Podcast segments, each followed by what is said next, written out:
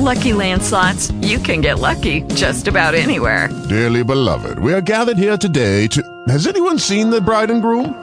Sorry, sorry, we're here. We were getting lucky in the limo and we lost track of time.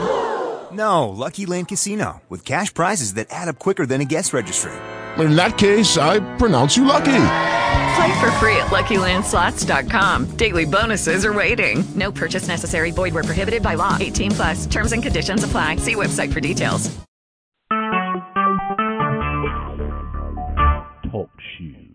Recorded live. Good evening, ladies and gentlemen. Welcome to the exceptional Scribble Show. I am your host, Sage the Poet, and it gives me great pleasure to come on this platform and panel tonight. And here's why.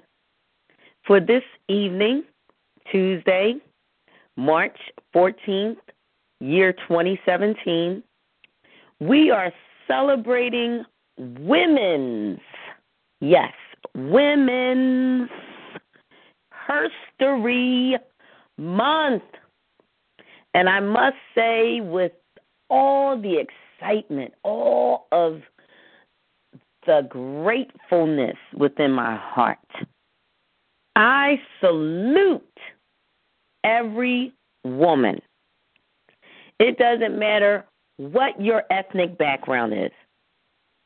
It does not matter what your religious orientation or sexual orientation is. What matters is the following you are much appreciated. And this is the month here in the United States of America that was designated and set aside to acknowledge women. Women. Women. And in particular, I want to say the following there are unsung heroines. Yes. Some of them you know personally. Why? It could be you, your aunt, your daughter, your sister, your neighbor, your teacher, your pastor, your mother, your caregiver, and etc. But there are many unsung heroines. Yes, sheroes who have not received their just due in acknowledgement or honor. Well, tonight, tonight, tonight is the night where I am taking out the time. I am saying you are worthy. Yes, you. Yes, I'm talking to you. Someone with their head hung down, someone that's just not feeling like they are. Well, listen. Take it from me, a woman, first and foremost, a woman. I am affirming tonight your worth. And I'm going to say this, and I'm saying it because it's a fact. It's time for you to open your eyes and see who you are. Primary nurturer here in the universe. Woman, you are the one, the womb man, the one who carries the life in your womb. You are the one that goes through the labor pains that precedes the delivery of a new comer into the earth. You, you were chosen by the Creator. Take your honorary status quo to heart. Know your worth and own it. Take full ownership. Let no thing, let no thing cause you to believe a lie. You are significant in every sense of the meaning of that word. You are special and you matter. Women, you matter. Without you, the earth, the world would be without much. And I'm going to do something here and now. We have a topic for our show tonight. The topic is Untold Stories of American Superheroines. And what I'm going to do is there's a video, and I provided the link on the event page. Those of you who are familiar with um, social media, such as Facebook, you are aware of the event page. We announce every week what our topic is and so forth. Well, I want you to hear some excerpts of this documentary entitled Wonder Women The Untold Story of American Superheroines. I guarantee women it will give you the inspiration that you need. What are the consequences for women when they are strong and when they are the central actors of their own lives?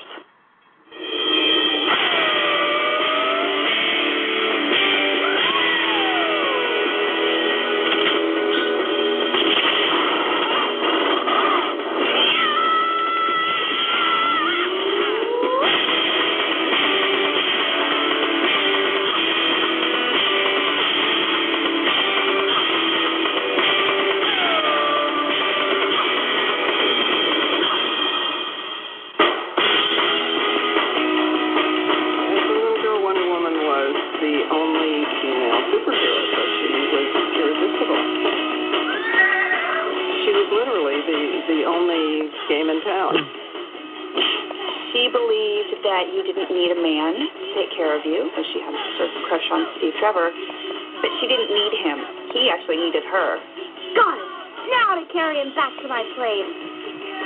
The early Wonder Woman are some of the most feminist stories in comics.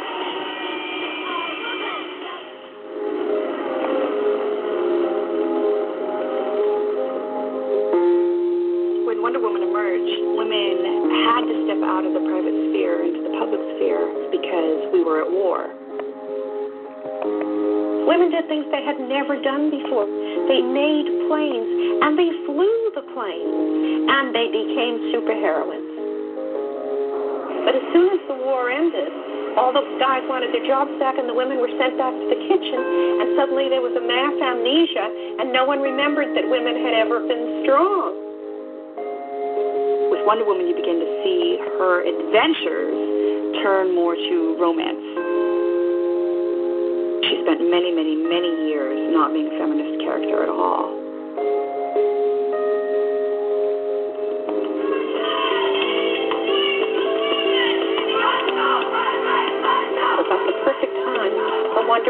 Come back, and of course, when she came back, she came back in the new media, the media of the 70s, which was TV. They did not think that a woman could carry a show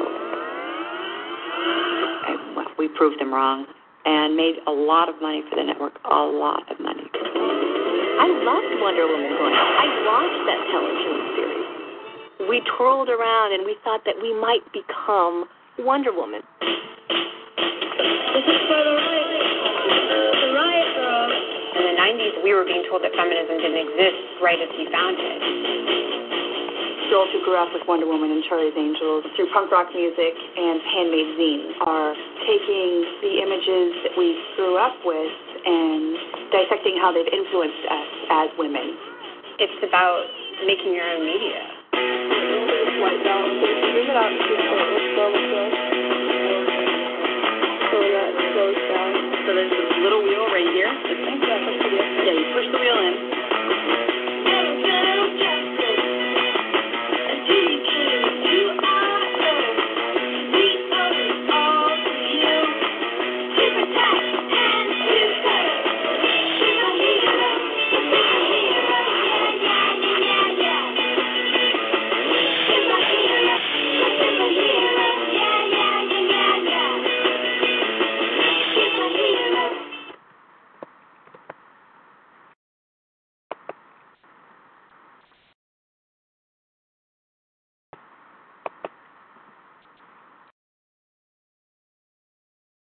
Ladies and gentlemen, you have just heard excerpts of a documentary entitled.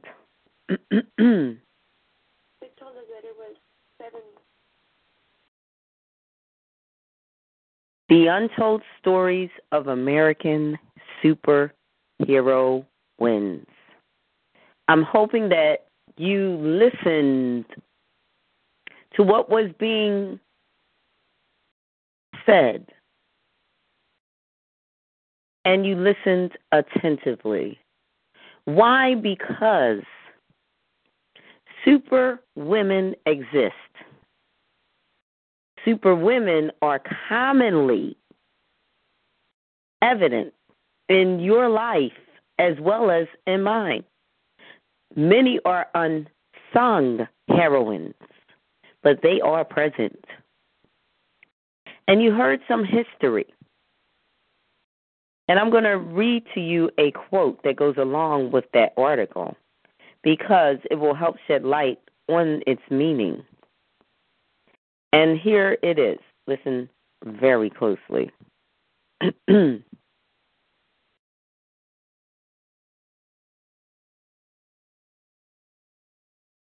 this is the quote. Again, the topic for tonight's show, episode 154 of the Exceptional Scribble Show, is Untold Stories of American Superheroines. Heroes, Sheroes. Here's the quote. The quote is by Mary Celeste Kearney. She is an associate professor of media studies at the University of Texas in Austin, Texas. Here's her quote Wonder Woman hits us right where it counts, offering a nuanced critique of gender and heroism in popular culture. Reveals the complicated negotiations girls and women face as we attempt to achieve confidence, strength, and agency in a society often at odds with those goals. Yes, and yes. For those of you tuned in, if you visit the chat room, which is simply if you have the internet, you would go to www.talkshoe.com and then you would type in our show's ID number, which is 133193, ladies and gentlemen. Once you've done that, you'll be taken to the archive and home page of the Exceptional Scribble Show. There you will see a purple tab. Click on it. You will be entering in as a guest and join the chat room. You will find links available the link of the documentary entitled Untold Stories of American Superheroines is there. I have shared it in the chat room. Also, a link to the following article. I'm going to read some of the article. The article is entitled, What Does It Mean to Be a Woman? This article is by Kovi Bayakola. I'm sorry, Kovie Biakolo. Kovie Biakolo. And it reads as follows Growing up, I thought I had a pretty good idea what being a woman meant. All the women around me, or at least the women I looked up to, had a lot in common. They had successful careers, they were married, they were mothers, and they were involved in their communities. Looking back, I don't know how the hell they did it. Some days I come home and honestly am grateful that the only person I really have to cater to is myself. It sounds selfish, but it's true. Yesterday I started my day at 5:30 a.m. after 3.5 hours of sleep and after just managing to get in a workout at 9:30 p.m.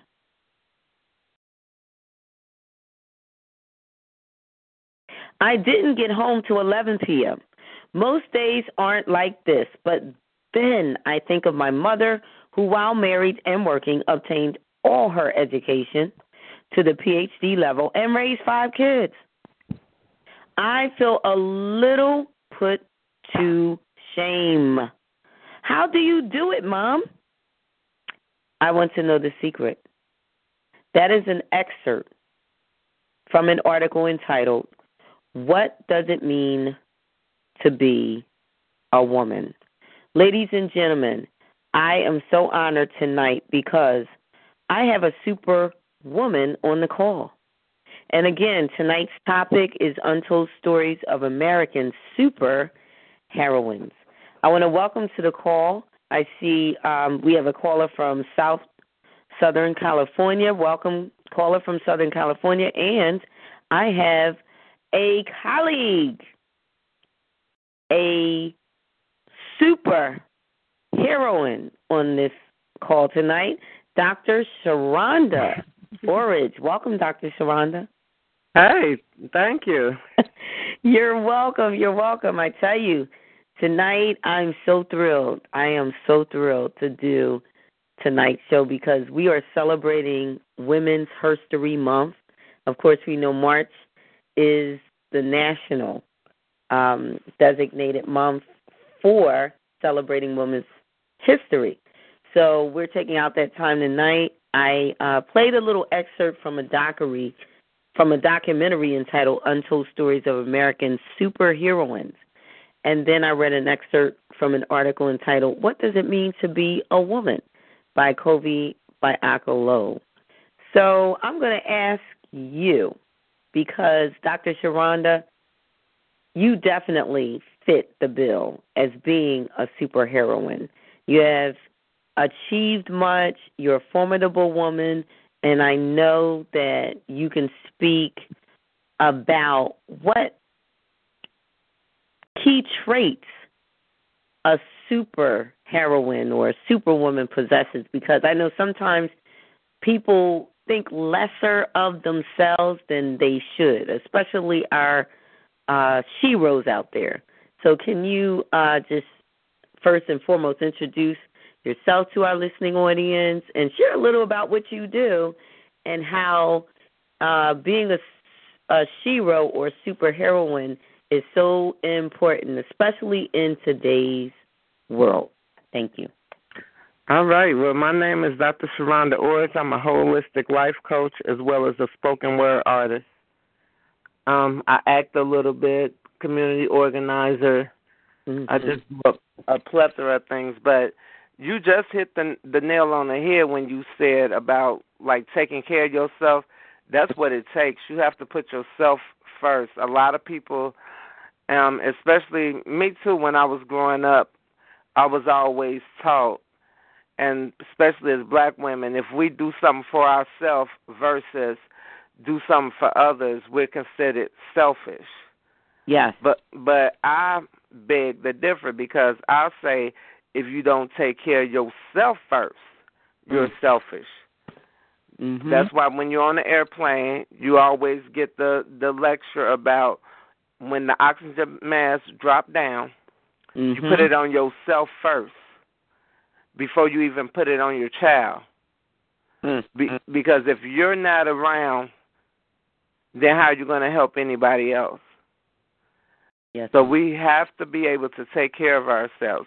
We have to really know our worth. A lot of people, it's a lot of people with money and them made it big. Um, women that made it big and stuff, and still have endured domestic violence and you know toxic relationships because Yes. it's not right. It doesn't. The thing of it is, is that you have to think highly of yourself and know that you're worth it. Mm. And then the last thing I would say is that you have to make time for yourself and get into a spot that's quiet so you can be directed and listen to what's being told to you. Because Mhm. if you steady stay in drama and you steady is you know back and forth and putting out fires, you would never complete your purpose fully. Now you may p- do some things and check something off the list mm-hmm. periodically, but in order to really be able to live out your purpose, you have to think highly of yourself. You have to know what your purpose is. Because if you know what your purpose is, then that's where your time is being consumed versus trying to find out your purpose. Mm. Oh my, you said a lot, Doctor Simon. Give us. I tell you, this is wise counsel, and you're not charging anyone. Then I have to say to you, thank you so much. This is good medicine for all, especially for the female population. And thank you for the way you came in and the Thank you. shared. Um, can you also give your uh, business contact information for our listeners as well? Oh yeah, so my my business is Loving Spirit Holistic Services LLC. Mhm. Um, I could be reached on Facebook, Twitter, all that. I'm just gonna spell my name out for you: S H E R O N D A O R R I D G E. I am in the final stages of redoing my website. So, but if people just Google that, you'll find everything will pop mm-hmm. up, and then you can look at the different things you know that that interest you because I do like I said I do a lot of things. I'm also a doula. You know, I do catering. So mm-hmm. if you just type in Sheronda Orridge, everything should pop up. Awesome, awesome. Thanks so much, Dr. Sheronda. Thank you for calling in tonight. Thank you for the valuable input that you shared. I know that our listening audience will definitely apply it because it's definitely uh, significant and relevant. Well, and I do want to say say something else. Um, I just lost my first father um February the 23rd, and so when I say first father, this is the man that I believe to be my father um for the first 12 years of my life before I found Okay. out um who my biological father was, and he was around as well. Um one of the things that I admire about like my mom's generation that I seem to see is that men really stepped up even if they felt like the child wasn't theirs and you know my on my real father my mom had told him she didn't want him to say anything about it. So he could have just faded into the background and didn't have to claim me or anything didn't have to spend anything on me but he didn't want to do that. And so when i finally came around to to locating my first father which was 3 years ago um I had just called him and said, you know, I just wanted to to um thank you, you know, for the time you were in my life and I found out that he didn't know that um I didn't know about him not being my father until I was 12 because he found out when I was 7. Now, one of the things I can give homage to my mom about is that when they took him to court, um she told the judge, well, that's not his child because she did not want him to be responsible for paying child support. Wow. And so and so when we got reconnected, I got a chance to um you know, hang out with him and stuff. He came to my family reunion. He spent um 2 weeks in my home. He um came in May for my um great auntie's 75th birthday and then he came for Thanksgiving. And so I had a chance. I had 3 years to reconnect with him. He um reconnected with his um two biological children as well and so it was kind of a surprise when um his daughter had messaged me and and said that you know that he had passed away and everything, and I was really upset. Um, you know, for me, but at the same time, I just thank the Creator because I did not even have to have that time. Right, right. Wow. Yeah, and we just came from his um we just came back from Chicago yesterday. We had a um home going dinner for him and it was wonderful. I got a chance to meet um a lot of my cousins and and and I'll tell you, you know, like I did not feel like I wasn't supposed to be there. That family mm. really had embraced me, you know, even from when cuz he was a um a janitor at a a charter school you know, and then um all his um coworkers came and they was like asking to see me as well because he had, you know, showed people my book and everything like that. so I just want to put that out in the atmosphere because I really miss him something terrible. Yes. Oh, may he rest in peace and we definitely give honor to him for being that patriarch figure in your life and for all the wonderful things he did. We know that that truly served its purpose and had a lot to do with you being who you are today. And absolutely, we honor and acknowledge him on those terms. We do um, want to acknowledge. We have a caller from Southern California, and we'll be right back to Dr. Sheronda. Uh, welcome, caller from Southern California.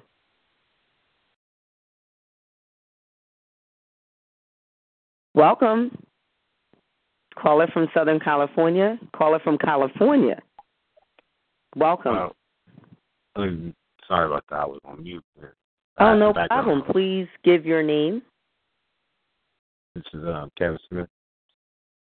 Oh, okay. Um, welcome. It's been some time since uh, we've had opportunity to speak. Um, a prosperous 2017 to you because I believe the last time we spoke it had to have been uh, last year.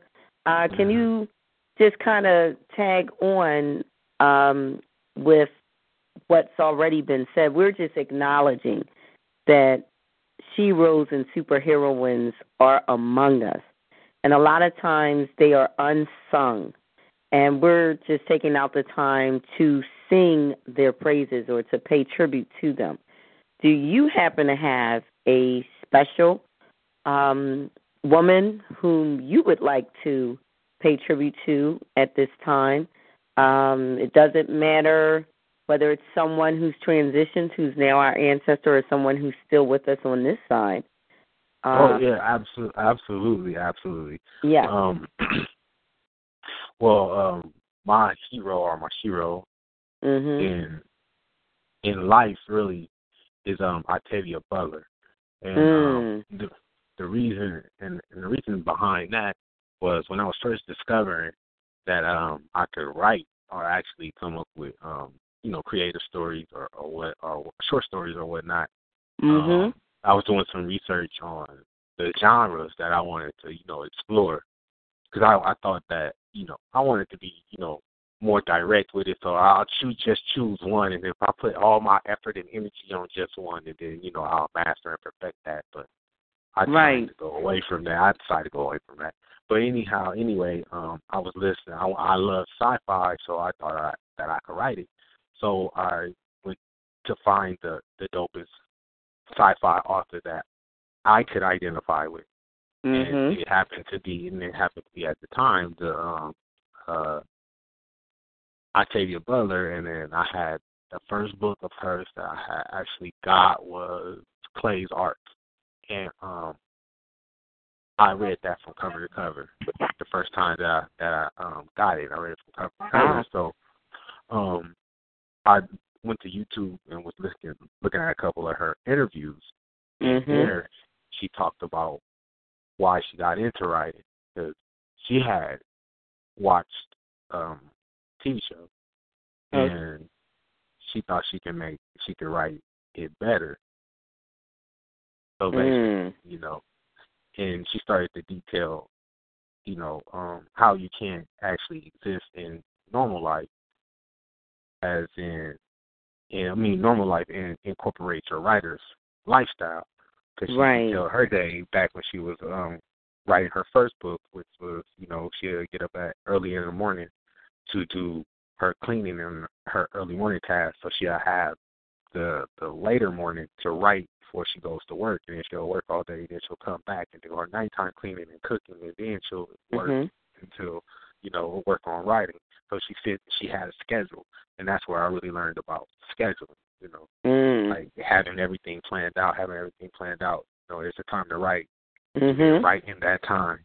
You know, and then I'm not saying that you step away from the book because she had it. Like you don't step away from the book. You always take your notes. You know, when you're thinking, you're taking notes from your book. But when it's writing time, you write in that time. So, um, Mm. you know, you find different ways to challenge yourself, and which I, I learned also from doing it from getting uh multiple or looking at multiple videos of hers, which because she was sorry when I discovered her, she had already transitioned, and um, Mhm.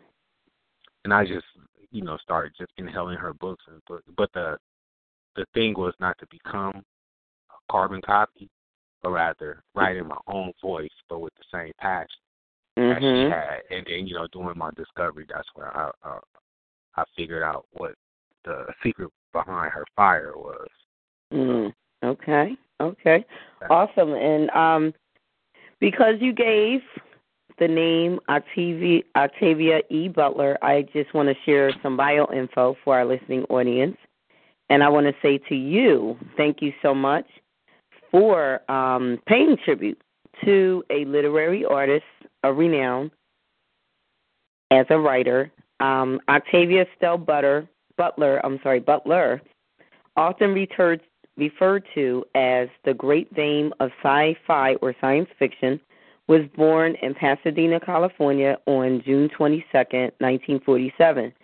She received an Associate of Arts degree in 1968 from Pasadena Community College and also attended California State University in Los Angeles and the University of California, Los Angeles. During 1969 and 1970, she studied at the Screenwriters Guild Open Door program and the Clarion Science Fiction Writers Workshop, where she took a class with science fiction master Harlan Ellison, who later became her mentor, and which led to Butler selling her first science fiction stories. Butler's first story, entitled Crossover, was published in the 1971 Clarion anthology. Pattern Master, her first novel, and the first title of her five volume Patternist series, was published in 1976, followed by Mind of My Mind in 1977. Others in the series include Survivor 1978, Wild Seed 1980, which won the James Tiptree Award, and Clay's and Clay's Ark, which was published in 1984. With the publication of Kindred in 1979, Butler was able to support herself writing full time. She won the Hugo Award in 1984 for her short story, Speech Sounds. And in 1985, Butler's novelette, Bloodchild, won a Hugo Award, a Nebula Award, the Locus Award, and an award for Best Novelette from Science Fiction Chronicle. Other books by Octavia E. Butler include the Xenogenesis Trilogy, Dawn, 1987, Adulthood Rites, 1988, and Imago, 1989, and a short story collection, Bloodchild and Other Stories, 1995. Parable of the Sower, 1993, the first of her Earth Seed series, was a finalist for the Nebula Award as well as a New York Times Notable Book of the Year. The book sequel, Parable of the Talents, 1998, won a Nebula Award. In 1995, Butler was awarded a prestigious MacArthur Foundation Fellowship. She has a whole slew of other awards. This woman definitely is a super heroine and an African American legend, ladies and gentlemen. Let us not forget that name or her achievements Octavia E. Butler, an American science fiction writer. She is now our uh, ancestor. She transis- transitioned on February 24th, year 2006, and at this time we're just having a moment of silence, acknowledging the life, the legend, Octavia, Octavia Estelle Butler. And at this time, we're going to return back to Larry Smith. I want for him to share a little about his position as an artist, what he does, um, a little about his profession, his career. Um, if he has some projects that are newly launched, we need to have those projects uh, mentioned of. I do want people to know how to contact you uh, post tonight's show, as well as um, how they can correspond you if they'd like to book you to have you to do an event or speaking engagement. Okay, so I'm handing the mic back to you, and then afterwards we're going to return to Dr. Sheronda Orridge. Oh no, that's on me. Yes. The oh, mic. I'm sorry. Oh, your hands. and did I say your name co- correct? Larry. I, I thought no, it's Kevin. I'm sorry, Kevin Smith. Okay, I thought so. I'm like, wait a minute. Okay, well, Kevin Smith, Mm-hmm. ladies and gentlemen, and Kevin, the mic is in your hands. Well, um, best way to get me is uh, Facebook under Kevin Smith. Um, but I'll post some some some links into the uh, event room. Right, uh, currently, right now, I just um, published an ebook short story. I'm trying to remember it, it, short story. What it's called? Uh, oh God, sorry, Bouillon. Sorry, Bouillon. I just um, posted that. It's in the iBooks. It's in Oh. iBooks. Uh, And this is an ebook. Nook. It's an e- It's I'm an sorry, ebook. it's an ebook format as well. it's a, it's an ebook format because it's really uh, a special edition Oh. run that I'm doing myself. I'm kind of special this day. I think I'm be a big thing. But anyway, um, it's a what I did was I I have it in print already. but I took it out of print. I took it out of print and then Mhm. I added some special stuff for it for the ebook run. So it's only in ebook right now. Oh, okay. but it has it has new parts. It has new parts, new sections. Um, it's getting um, it's re-edited. It's just it's a little bit better than it was in print. Right. So that's why I took it out of print and only giving it the ebook run right now. And I think um, I'm glad you shared that because as a writer myself, I find that I'm talking with other writers, collaborating with other literary artists, and they're saying the same thing you said that they had a book, it was published, and what they decided to do after having reviewed it and deliberated about some of the detail of the book, they decided to remaster it or reformat it, um, re edit, revise it.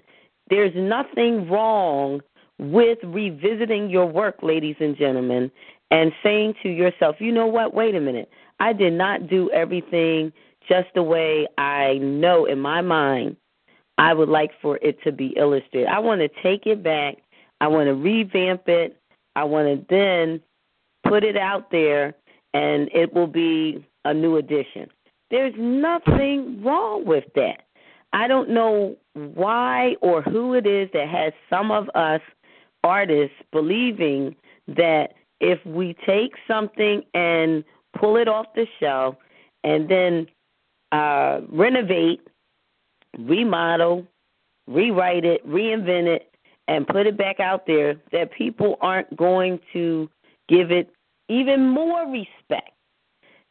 The fact being that we took out the time and said, you know what, I want to master something. I want to make this a masterpiece. So I'm going to give a little more time to this, and then I'm going to put it back out there. So I want to commend you. I want to commend you, Mr. Smith, uh, Kevin Smith, on doing just that because a lot of times we don't always take that next step when we're trying to master our craft as writers and and because we are not willing um we can deprive ourselves of a glorious end product so best of success with the um second edition of your work and I think that's awesome to reformat it and have it in ebook format because you know you're keeping in with the times. This is the digital era now. Um, also, Yes. audio books. I want to put that out there to anyone. Maybe your first print of your work was paperback. Well, think and consider this audio. This is the generation. A lot of people are downloading. Um, if you can get it in audio format, you might reach that audience or population and group that you didn't reach the first time when you only had it available in paperback. And definitely, by all means, anyone that has a work that's published, you definitely want to have an e-book format available too. Keep in with the times, and you'll never be behind the times. Um, Larry Smith, I'm going to hand the mic back to you so you can finish sharing contact information and update us even about your calendar of events. Thank you. Okay. Well, a, little quick sidebar on the. Um, okay. Okay. Quick sidebar about that is, um, back when I was learning how to, uh, not learn how to discover, right? Uh, I had the I had the privilege of talking to someone that submitted poetry for um magazines like um Ebony Essence, you know, and things like that. And he was making when submitting his poetry, he was getting ten grand a month. And at the time, you know, I was look, had different things, and I was just looking at it. and He was making it like that. So he said basically the secret to making it ten grand a month is to always go back and edit. I don't care if you think that it's complete. You think you can't do no more. In three months, when you look back at that, you're gonna say, "Oh, I could have did that part better."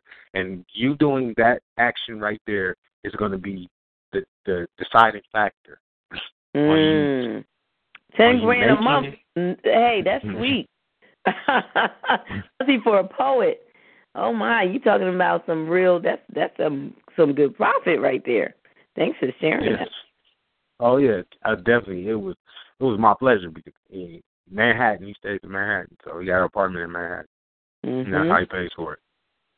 You know, it can happen. Be, uh, being an uh, artist, it can happen. It just depends on your drive, your work, and your dedication. But at the same time, I'm here because you know Zipporah's gonna be here, and she always gives jewels on the um for writers and authors and and everything. You can always, as an author, you are always getting educated by other people.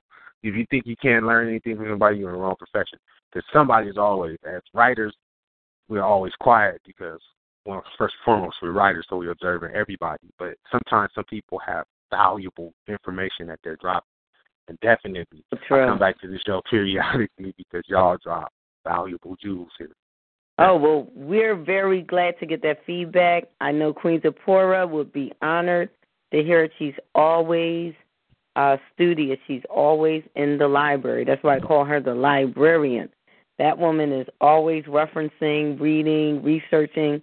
So I know she's got some goods for us tonight. She'll be joining us at 9 p.m. for the free Publishing Tips Hour. So anyone that's now tuned in, just you know, hold on tight. She'll be with us shortly. Um, Kevin Smith, do you have any projects um, that, I'm sorry, are you scheduled to do any events forthcoming for the month of March and April? If so, feel free now to use this space to make those uh, announcements. Uh, no events because I'm not. I'm on a different focus. But right right now, what I do have going on is I'm trying to get on board onto uh crew for a movie shoot in the fall of this year. And yeah. I have more details later. I can't really talk about it, but I have more details later. And um not it's not my script, but right. I'm going to help with script writing. So I'm going to help write the script. So hopefully I can get into that position right there. And you know, it's some big it's some big names on there.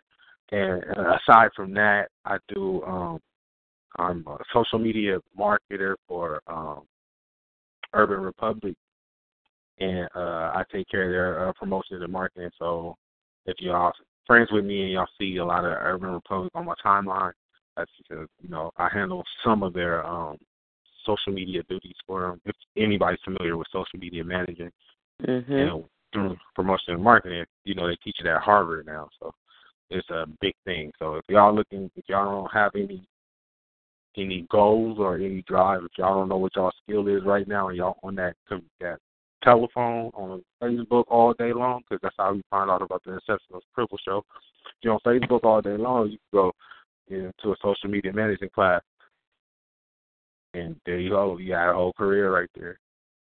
I hear you. I hear you. Thank you as well for the um the uh shout out, of course, to the Exceptional Scribble Show. That is something we appreciate. We always hope that people are spreading the word about us because we don't plan on leaving. You know, we plan on continuing what we're doing. We're we are expanding. We're in process of expanding. We're going to have a live um, actual show that will be a video show, and we'll have a YouTube channel for that as well. So that's something that is up and coming. I will keep everyone in the loop as for how we're making progress with that project. And it's just going to be a spin off from the radio show. We're not giving up or ending the radio show. We're going to keep having that on Tuesdays, but we'll also have the live video show that will be twice a month as opposed to every week. And the live video show will come to you live on location here in the city of Philadelphia. Yes, Philly. Um, and we'll have artists every week. We're going to have a special guest artist in the spotlight. Um, we'll have artists whom are literary artists, some lyricists, as well as some uh, being the ones who are scribes who write poetry or write novels and so forth. Um, and we'll have some artists of other disciplines and mediums as well. We're going to have some painters on and what's key is every artist is going to be an artist who is dedicated and committed to their craft, true to their craft. So you're going to get some really good information from these artists. They're going to pour out heart and soul and inform and fill you in about things that you need to know about the specific uh, art form that they uh, create and produce. So, again, I want to say to everyone, thanks um, as always for your support of our show. We are moving and we're expanding. Also, we're going to have, um, I'm going to read now, there's this poem entitled Phenomenal Woman, and a lot of people just really, really admire this work. It's uh, by the late uh, Dr. Maya Angelou, whom now is our ancestor. And um, I'm going to read this poem and pay tribute to her, but to every woman, because there's so many of you out there, super women, um, super heroines, sheroes. I want you to know that you are much appreciated for what you do, and also to encourage you to never stop. Never stop. Uh, this is the poem Phenomenal Woman by Maya Angelou. Pretty woman wonder where my secret lies. I'm not cute or built to suit a fashion model size, but when I start to tell them, they think I'm telling lies. I say, It's in the reach of my arms, the span of my hips, the stride of my step, the curl of my lips.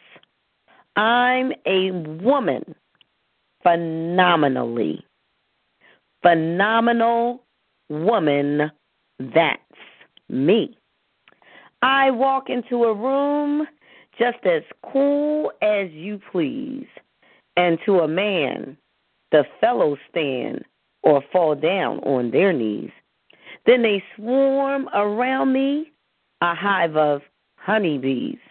I say, it's the fire in my eyes and the flash of my teeth, the swing of my waist, and the joy in my feet.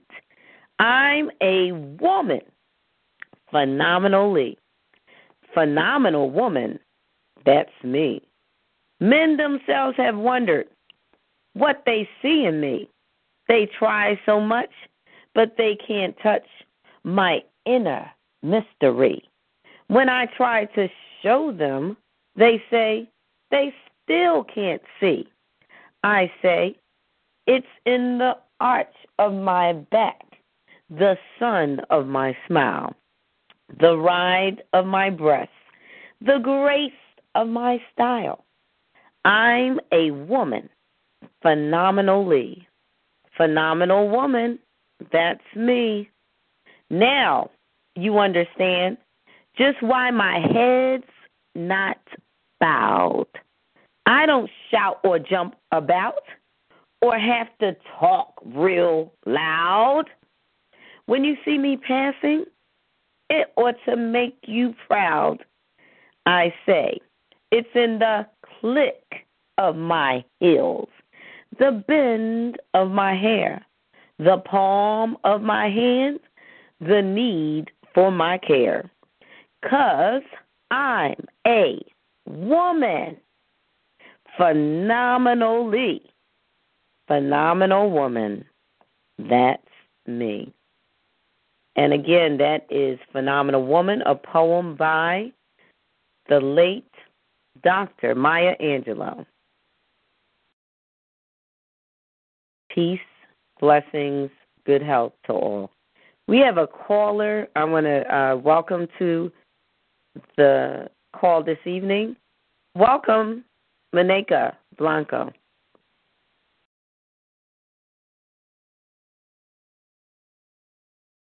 Welcome to the call, Maneka Blanco.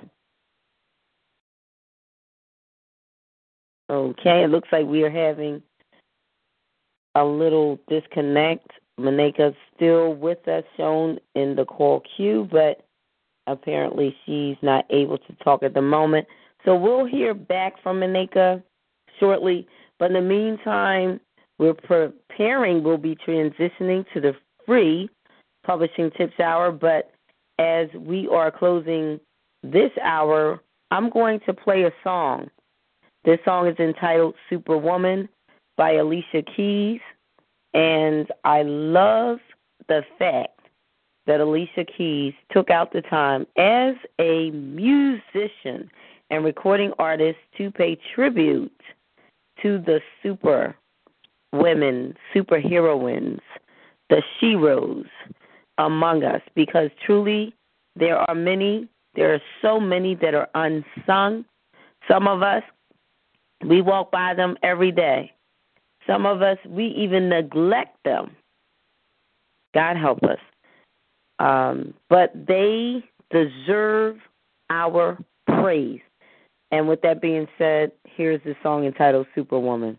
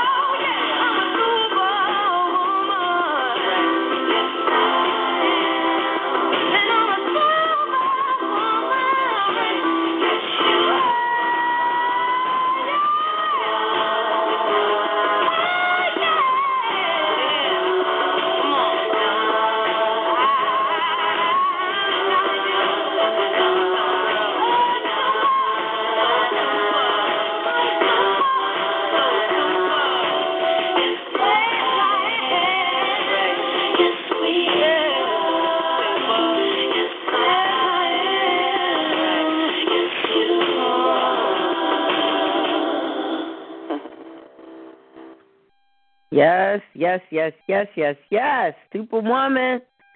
That's who we should be. Ladies, ladies, ladies. There is a need today in society for super women. Now's the time. If you never made a pledge to say, you know what, no more excuses, this is a final call, and I'm saying I answer to it. I will be a superwoman. Now is the time to take that stand. Why? Because you need it. Society needs you. Ladies, time to raise up. Time to rise up. Be a superwoman. Be a shero. Be a super heroine. Why? Because our youth need us and our adults need us. Our elderly need us. The world needs us. So let's do this. All right. With that being said, I'm just welcoming to the call. Uh, Queen Zipporah is on the call tonight, my co host of the Exceptional Scribble Show. Welcome, Queen Zipporah. Thank you, Queen Fran. I'm back. Yes, welcome back, Queen Zipporah. You had a nice vacation, Queen. Yes, I did. I'm sure you did, and you were well missed. We have some callers on the line, like um, we have a king on the call by the name of Kevin Smith. It's been a while since you know he was able to call us, but he's been busy. He's been busy on the grind, uh, working on some exceptional uh, literary pieces, masterpieces, might I add. And so I'm going to let him speak to you now because um, he's been waiting for this segment of the show, and um, it's it's it's good that you called in when you did. Welcome back, Kevin Smith. Yeah, you called me. I was just going to listen because I just wanted to see what she was going to drop, but you know. Okay, um, well. Um, no, no, that's cool. It's cool because I do have questions. I definitely have questions because I missed a lot, and uh, because like I said, I, I stubborn headed the last time, and I said, you know, maybe I can go about my way. And support said, you know, maybe you should query first, you know, and I absolutely believe in that now. Like, you know, um, maybe we should, because publishing and being independent, you know, um, artists or authors or, or um, you know, publishers or what have you, is a nice thing. And I, and I don't want to disrespect anybody by calling it a novelty, but you know, unless we're moving like a certain amount of units per month, then we're really not sustain. Our art is really not sustaining us. So, um, going ahead and trying to secure a major deal first with your first book, which is your baby, because you put all your passion into it. You know, is very, very, very important. Yes, it is, and I agree. Mm-hmm. Well, well, well. Mm-hmm. I must say, it sounds like um, experience being the best teacher. Sometimes, even with all the resources and references and, and referrals made, sometimes we still have to go out there, make mistakes, mm-hmm. pounding the pavement, and learn for ourselves what's in our best interest. Really. You know, even with all the advice we gather up, it's nothing like experiencing life, making that mistake, making those wrong turns that teaches us don't do that, or that's not your best option. So, with that being shared, I'm just going to go right on ahead. We have a caller. Welcome, caller from Western Southwest. Welcome.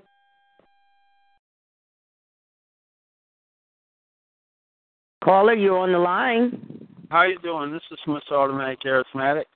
All right. Welcome back. Welcome back. It's always an honor to have you.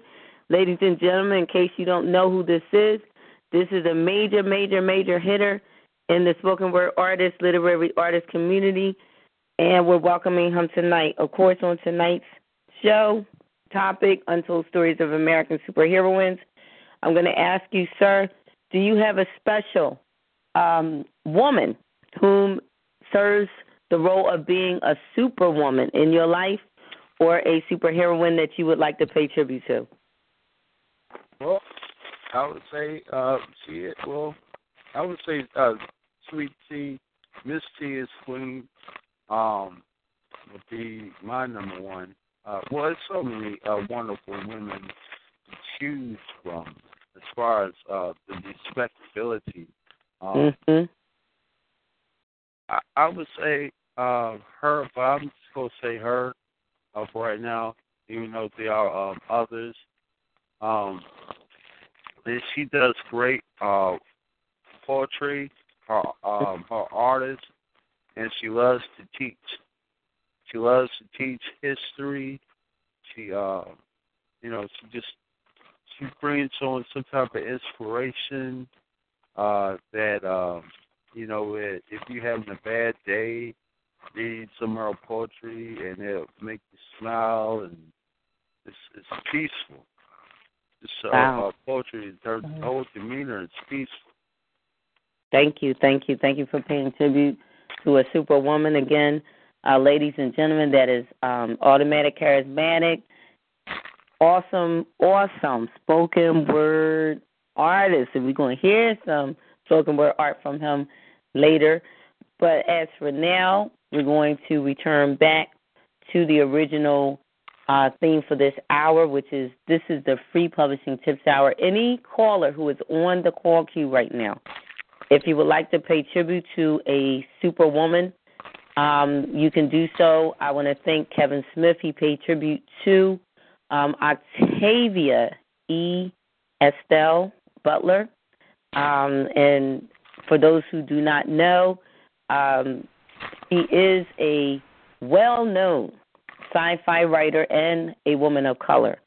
And he shared of how reading her works helped him with a lot of things, even as far as being able to prioritize um, when and and and uh, timing of uh, getting your books published and manuscripts uh, finalized, and how to arrange the order in which you uh, submit your uh, proposals to have your writings published and all those things.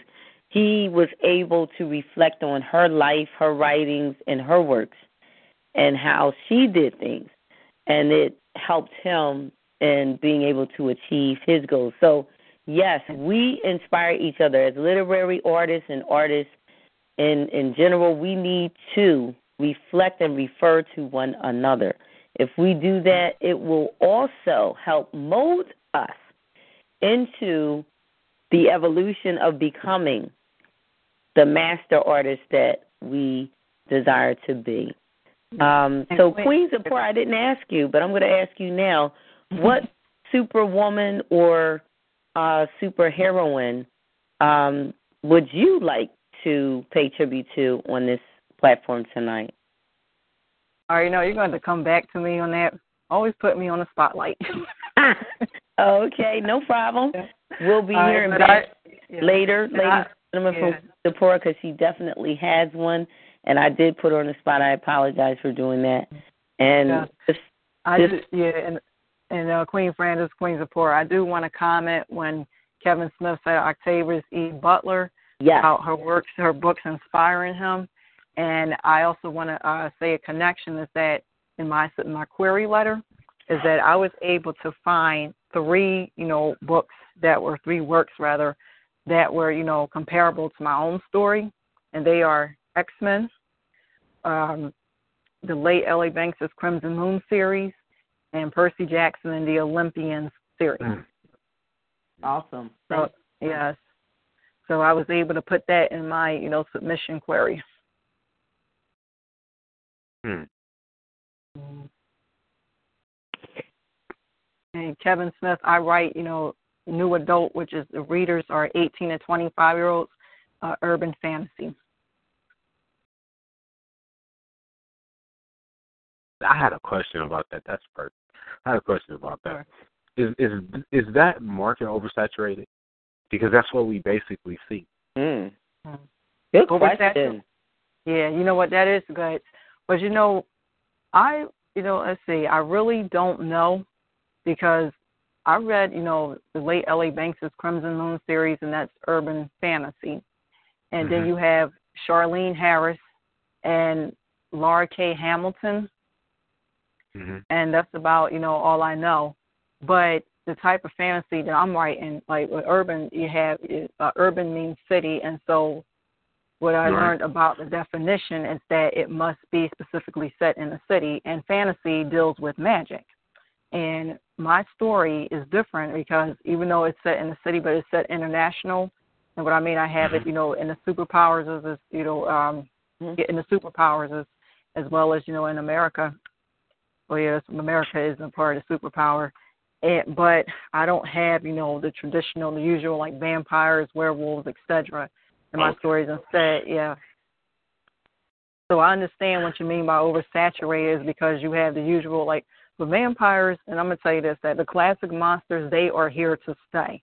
That's right. and right. even though, yes, and so even, yeah, and even though you know the market may be unsaturated, may be saturated, but watch out because next thing you know, here comes an author with a you know a classical monster that's doing something different. Case in point, the movie Kong, ladies and gentlemen. Now we all know the first Kong movie. You know, it was a J- Japan ca- Japanese cast. You know, it came out what was it in the the fifties or whatever. Um, and we know what that looked like.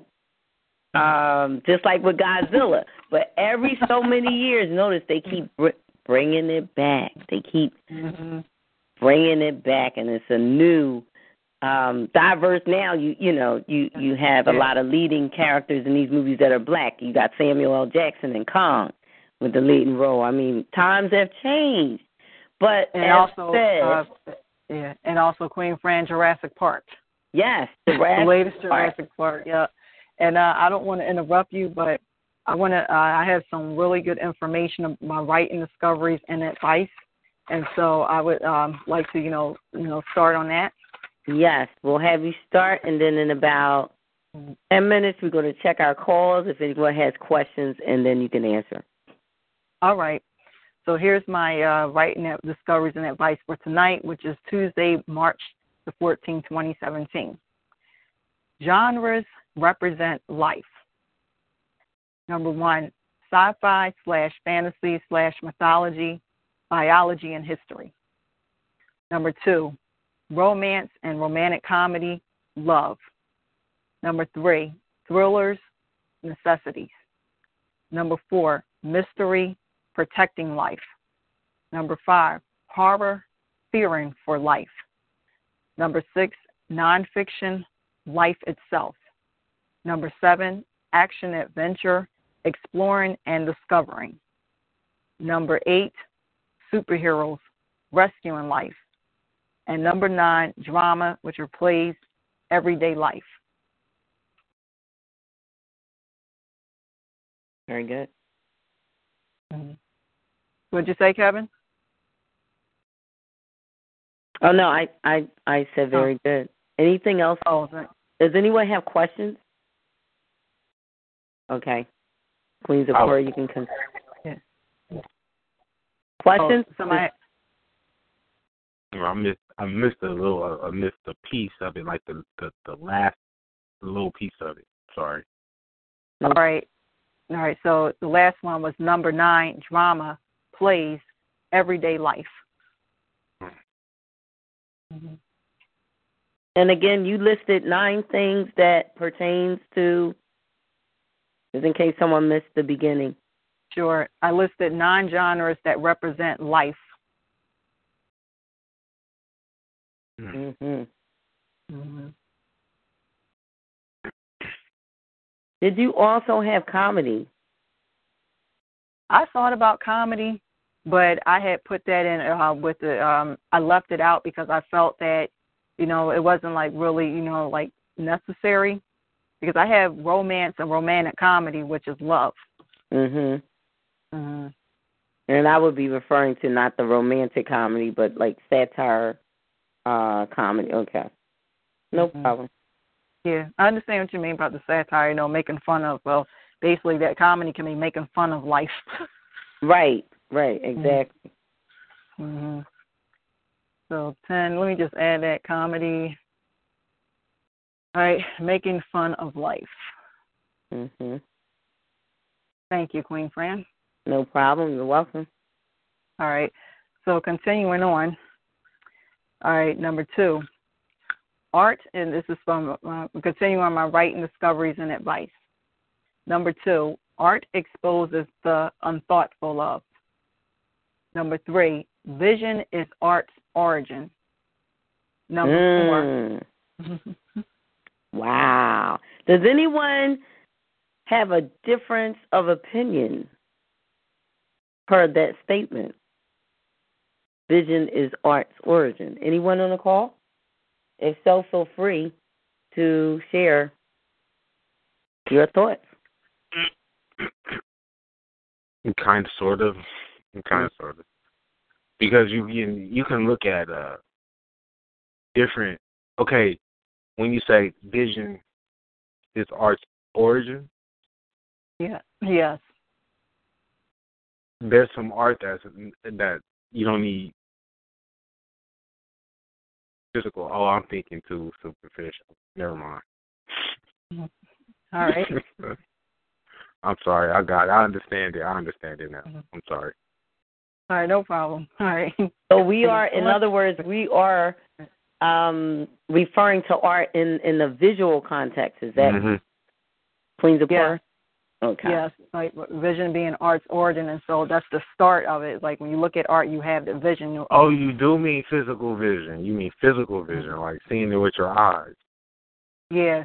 Say mm for example, like if you look at mm, like an, if you look at an object like a plain object, all right, somebody had did this, you know, say for you look at a rock, or let me use this example.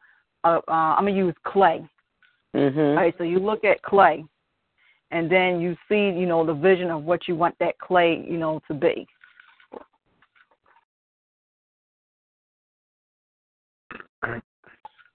How about how about any combination of the senses is art's origin? Wait, say that again now. Any combination of the uh, any combination of the senses because I can hear if I if I don't have sight and I hear an airplane engine revving up and I go and touch it, I can formulate my own rendition. Mm-hmm. Whether or not it Yeah. looks dead on the engine or not, I can formulate it based upon those Mhm. two, without the without the physical sight of it. Right. Yeah, that's another good example. That's where that's the only thing. That's where I was going. Maybe you know if I if you you if you don't get to see it, but if you get to interpret it using the other senses, you know that can also be art because they have art that just looks like paint splatter all over the place, and then Yeah. that, that that's a masterpiece. You know, That's Yeah. it's Renoir. Yeah. It's Renoir. You know. Mhm. Uh, this is uh, Mr. Automatic Charismatic. Yes. Um, and I love what I heard. Uh, to me, what I came from is like looking beyond what you see in front of you. Like when you said about the uh, clay, um, what you can make the clay out to what you want to be. Mm. Mhm. When you see something, um, you have to have an imagination first to what you want to build with. Mhm. and uh, Mhm. everything has an introduction, uh, like clay. Uh, you're using clay or maybe to Mhm. build something, build and and uh, build uh, beyond your limits, your limitations, something that you never thought you could do, like the movie Ghost. You know, uh, when uh, a base was being built, Mhm. And, and there was so much tragedy within that. Interesting. You would bring up the movie Ghost. Um, good example. Um, what about that unseen? You know, I've heard artists say, "I don't see, I feel it." Before they, Oh yeah. you know, the performance artists, of course, I'm referring to. Um, those are your artists that it, it, you know, it comes from within, and, and you ask them, "Well, how did you do that move? How did you know to move and do this at that particular time?" You know, because precision is also a key aspect of art. And that artist will say to you, "Well, I, I, I, you know, I felt it. It just, you know, from within, it came out of me. Like that's when you know it's a soul, um, it's a soul thing too with art. Mhm. It's not just the physical um, aspect of sight or vision. It's also that soul. You know, it comes from within, Mhm. the unseen. Mm hmm Yes. So I do want to announce that to also acknowledge those artists out there too. It's all about Yeah, who- soul with them. yeah. you know, Stevie Wonder. I mean, hey, you know, the man Mhm. physically he does not see, but you know what he's able to do on those keys. You would think that man sees. Way his fingers. Mhm. yeah. but that's soul, you know. So yeah, just acknowledging that group too. Mhm. All right, thanks, Leah, for that sense. All right, You moving on. Hmm? Uh, I want to add something to that, friend. Um, Mhm. You know, the uh, the best vision to have is the one with your mind. Mhm. The one with your Yeah. mind is better than the one with your eyes. Let your mind occupy your eyes, not your eyes occupy your mind. Oh Oh. wow, you dropping some heavy Yeah. wisdom on us tonight. yeah, the, the, well, you know, if you ever go on my wall, I always right, it is the mind. That's right. Mhm. If you ever look at my wall, I, I try to uh, ins- inspire people. Um, the reason why I say that is because um, if we get caught up in our eyes, it may look like it's impossible. but the Oh. imagination's coming through your mind. So it's like an architect. Mhm. You know, a master architect wanting to build, but start with a plan and you have it all in your Mhm. mind. So everything is like circulating through your mind and how every how you want to do things. So now, as your mind is building, you're able to use your eyes to finalize what you need to uh, create. Mm. Mhm. Well said. I do follow that. I copy that. Mhm. you made it Yeah. clear right there. Thank you. Automatic charismatic. He's known for that. Queen Zipporah, take us home with this art. And right. vision is its origin thing, because this is some powerful stuff we talking about now. This is what artists need. This is meat. Yeah. All right. I am continuing on. Thank you. Number four. You're welcome. Number four. Art means evolution. Oh my. Anybody want to want to share some in, insight for that statement? Art means evolution. Well, yeah, well, while I was going, Sorry, did I I- was in. Queen Zipporah, I'm here. Hmm? did I was- say that right? Is it art means evolution or or art's origin? No, art means evolution. Oh, okay. I'm writing that now in the chat room. Thank you. You're welcome. Uh, King, if you want to go. Oh, oh yeah. What? Oh, what I was gonna say about that is actually when I was in film school, film school, and I was taking a class, they actually tell that. They actually say that that you know, um, art leads the way, as and they use the example of um Star Trek.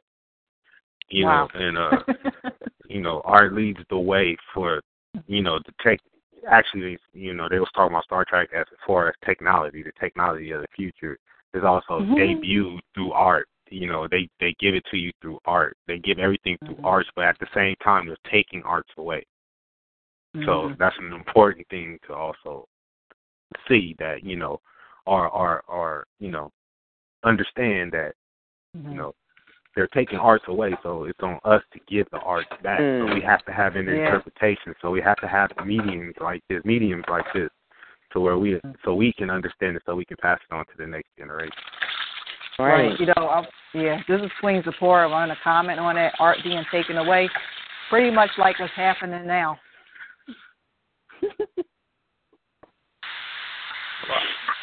Period. Yeah. Period. I can I concur. I, I, I would like to, Atlanta. um, Mhm. I would like to add to that.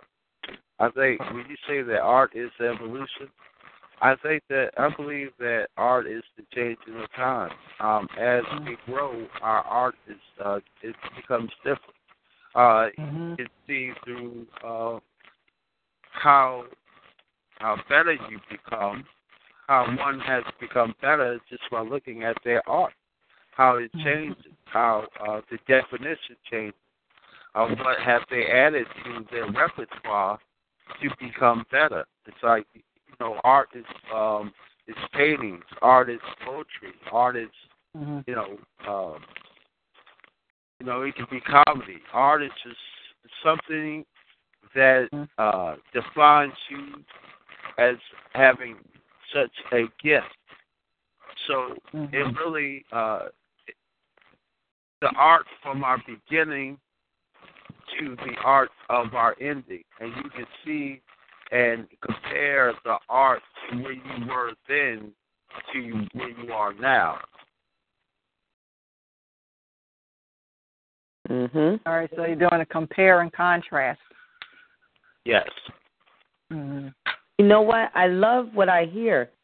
Um, what comes to mind is art serves us in this regard in society. It helps us to tell what time it is.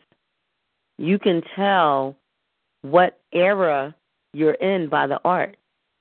Mm-hmm. Tell Yeah, I agree. even the mind where the mind is going to for the next generation or the next century by the art. Art leads the way. It really does. Mm-hmm. It is. It means evolution for sure. All right. I was writing what you just said, Queen Fran. Yeah, I mean, I'm listening to So, everybody's. What time? I mean, this is good. This is good right here tonight. I'm taking notes myself. yes, we're learning from each other. mhm. Mhm. All righty. Uh, moving on. Number five, art and psychology connects. Ooh, ooh. We got Master Scribe on the call, and I'm gonna pose that to him because I know he got something to say on these lines. Queen Zipporah, say that again. That statement. Sure. Number five, art and psychology connects. Master Scribe, welcome to the call, and we got feedback on that. we art is a what? Now say that again. All right. Number five, art and psychology connect. Mm, art and psychology connects. Mm-hmm. Well, art is a major source of insight about human nature, the human mind, the human creation, the foundation of contemporary psychology. It's the nature of consciousness. Sometimes great thinkers find themselves in a agreement of mind where one can determine his psychological state of mind. Sometimes the great human mystery is art. Sometimes the original insight is an apparatus that proposes love and art. Love in art and psychology is an example of an open chapter of the human genome of growth. It is a headlong, potentially a potential approach to cre- creative justification and the reason of of why people are hypnotized by art. What I mm. have to say. Mm-hmm. Wow, you said a lot of truths. Yeah. Ooh, Queen Zipporah. All right. I'll Well, move can- right can- on. can Boy, I I- didn't. Oh, Can I'm I, can I comment?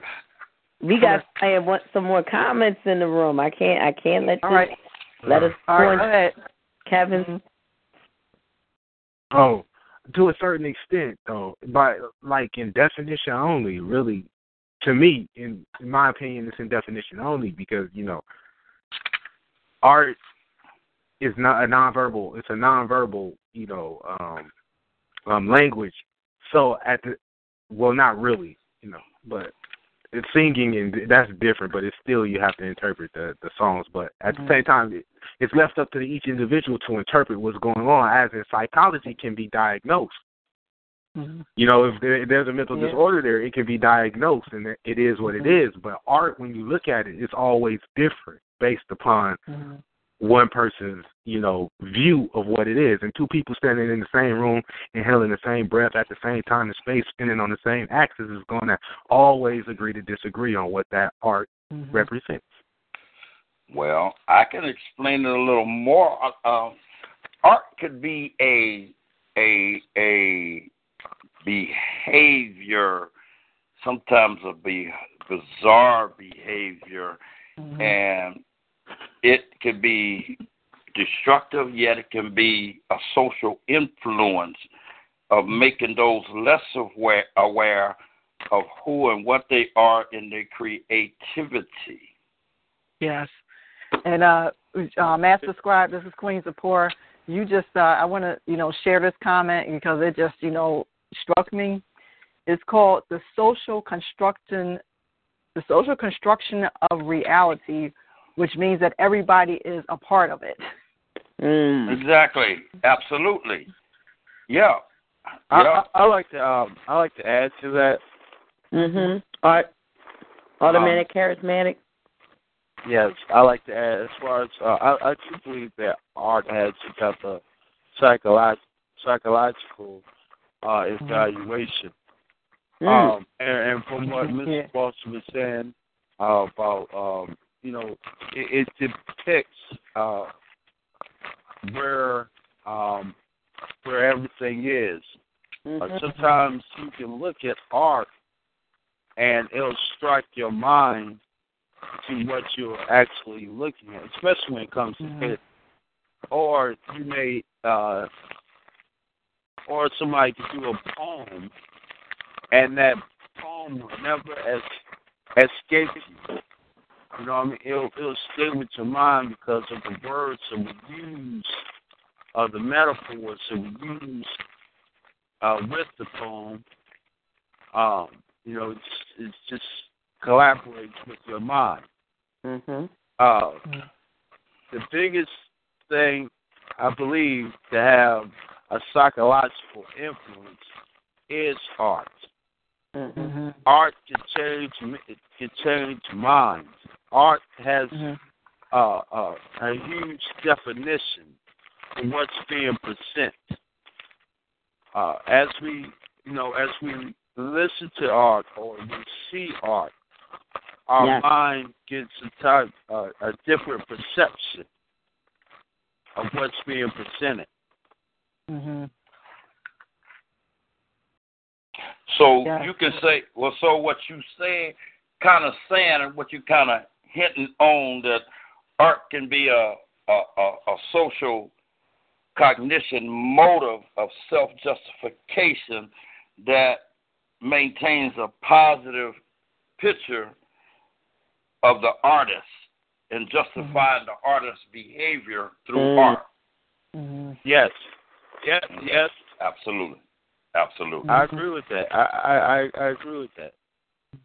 Even even Yes, because I, yeah, because this is Queen's report, and I want to add to that. Um, I think about Vincent Van Gogh's *The Starry Night*. Now he painted that picture from his asylum's window. That's right. Hmm. Hmm. This is the man, the one, the artist that cut his ear off. Oh, he did that? I didn't know. I shouldn't be laughing because it's not funny. It's just like yeah, I mean, sometimes but they it's a fine line between genius and madness. Seriously. yeah. And this uh, this what happened with the uh the portrait of the anguished man. Unfortunately, the artist committed suicide after painting that picture with his blood mixed in it. Yeah, this Okay. is real talk tonight. I'm telling you. Oh, I, yeah, because it's. I mean, you know, you can really look at you can really look at art as a a level of agreement between the artist and his canvas, where Mm. he he independently observes himself and and and uh, conjugate his his mental data that shows he can judge himself independently by the stroke of his brush or the stroke of his pen to ensure that his observation is the impression of his individual self. Mhm. Ah. Ladies and gentlemen, one moment, please. We have a caller from Philadelphia. We're just joining the call. Welcome, caller. Your mic is open. Welcome, caller from Philadelphia. Yes, yes, what's going on, friend? All right. Sounds like we have Mr. DSR himself, producer of DSR Fire Inc., none other than Mr. Kane Spade. Welcome, Mr. Kane Spade. The mic is in your hands, sir. Yes, thank you, thank you. I want to give a shout out to Queen Sephora. Mm-hmm. You know, uh, I've chimed in uh, through the uh, the internet. That's me uh, speaking in as one of your guests, uh, Francis. oh, okay. Gotcha. you know, she brought a you know interesting uh, information about what is art. You know, that y'all touching that subject really hard. Shout out to Mr. Boston and Automatic. Mm-hmm. Y'all going in. I mean, uh, I'm gonna say this: uh, art to me, art is life. You know, art is life to me. And um, I was going to say art is life in motion, but a lot of artists who paint on the canvas, they like to paint those landscapes. They like to paint mm-hmm. mountains. They like to paint the ocean. You know, they like to paint the beach. You know, so I I was going to say life in action, so I'm gonna say life itself. Mm-hmm. For me. Ooh wee, my my my. Ooh wee. I like that. I like that, Kane, because you make me want to go and say that that make no matter what form of art, whether it be verbal, spoken word, or poetry, I think that if you look deeper into the assertion of poetry, it could be the suggestive uh, findings that establishes a a alternative explanation that correlates to the words and the verbs that are being put to paper, and it can be multiple correlative uh, words that come together in answering your own self-casual question with with independent independent variables. You know that assured that that when you get up on that stage or you paint a piece of poetry, that the participants be able to communicate through the mental intercom system to understand that spoken word or that piece of poetry or that painting. And so therefore that it it it it it's an experience to be able to take that dependable variable and that that independent variable and come to that theory that's in your mind that you can answer yourself. You know, so you can witness what the condition of that poet or that artist's mind. Yeah, Master Scribe, this is Queen Zipporah. And you talking algebra about the independent and dependent variables. Yeah, I was going to say algorithms. We getting we getting into math now. The, the science. We went from biology to science to math. We started at art. Art is all that. Uh, uh, yeah, it's, it's it's it's that it's that art art is a art, art is a a a internal validity of oneself. You, you feel me? That comes out on paper canvas or whatever, however you want to make it make it real or how you want to make it produce itself. You know, it's that internal validity that makes you put that pen to paper. Mm-hmm. Yeah. All right, boy. I'm sorry. I'm sorry for going. I'm sorry for going so deep, y'all. Y'all got my analytical mind going right now. So See, that's, that's why you missed the um, ball. You know, I have to say Yeah, a disclaimer before Queen Zipporah come on because you know she's a psychology major too. And her and Master Scribe is on the call at the same time. It's just oh my god, mind blowing. Oh, yeah, I was a psychology major. Oh, okay. yeah, but anyway, but it's still used. Uh, psychology is a subject that's used every day. So. yes, indeed, indeed. Yeah. uh-huh. All right. So who would have known? I did not know when I just started talking. You know, mentioned. I just you know looked at art and I came up with these you know discoveries that wow I'm I'm, I'm uncovering something you know big. Mhm. I was an archaeologist. Yeah, you unearthed something very huge tonight. Wow. Mhm. All right, moving on. Number six. Art is magic and therefore beware of its usage, which affects. Mm.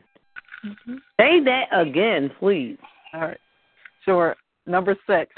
Art is magic and therefore beware of its usage, which affects. Mm-hmm. Mm. A psychological realism that, that is a cover story to the experiments of the mind that takes you to the replications of meta analysis of your pen and paper that creates a applied research that is in culture and social psychology with this evolutionary approach. Mm-hmm. Mhm. Mm. Oh, and, and uh, before I forget, this just came to mind. But when Kevin Smith, I just want to address this to you. When you asked me about was urban fantasy oversaturated, well, and uh, well, my response to it is, uh, you know, I'm writing it because fantasy and mythology are two of my favorite fiction genres. Mm-hmm. Mm-hmm. Thank you. You're welcome. Yeah. At, at the same time, I love I love them both. I love them both because you know that's my background. You know, mythology is my gra- that's is some of my background. And but anyway, um, I was saying that uh that maybe it might be oversaturated because it's a lot of it's on the market. If you go across just us as African Americans, you know, relating on African American, but open it up to a broader aspect because we really shouldn't be looking because we're dealing with entertainment, and entertainment is something different. You know, what appeals to us also appeals to others, or non. What appeals to the melanated also appeals to the non-melanated. If, if, Yeah, but yeah, I understand what you mean, but here's like the rule for writing. Well, it's not a rule, Mhm. but it's just you know, write what you like, and you will Mhm. find somebody that you know willing to put it on the market for you. And that's Mhm. one, you know, yeah. And so if you write something just because oh it's on the market, it will not sell because your soul, you know, your writing soul will not be in it. You know, to write the story, you're just writing it with your mind on. Um, I want it to sell. So the end game should be Mm-hmm. to reach a target audience. Then you're des- Well, mm, go ahead. And then you're destined to see your work flourish if you intend to reach a target audience, as opposed to just saying, "I want to make this amount of money Mm-hmm. um, in profit from this work."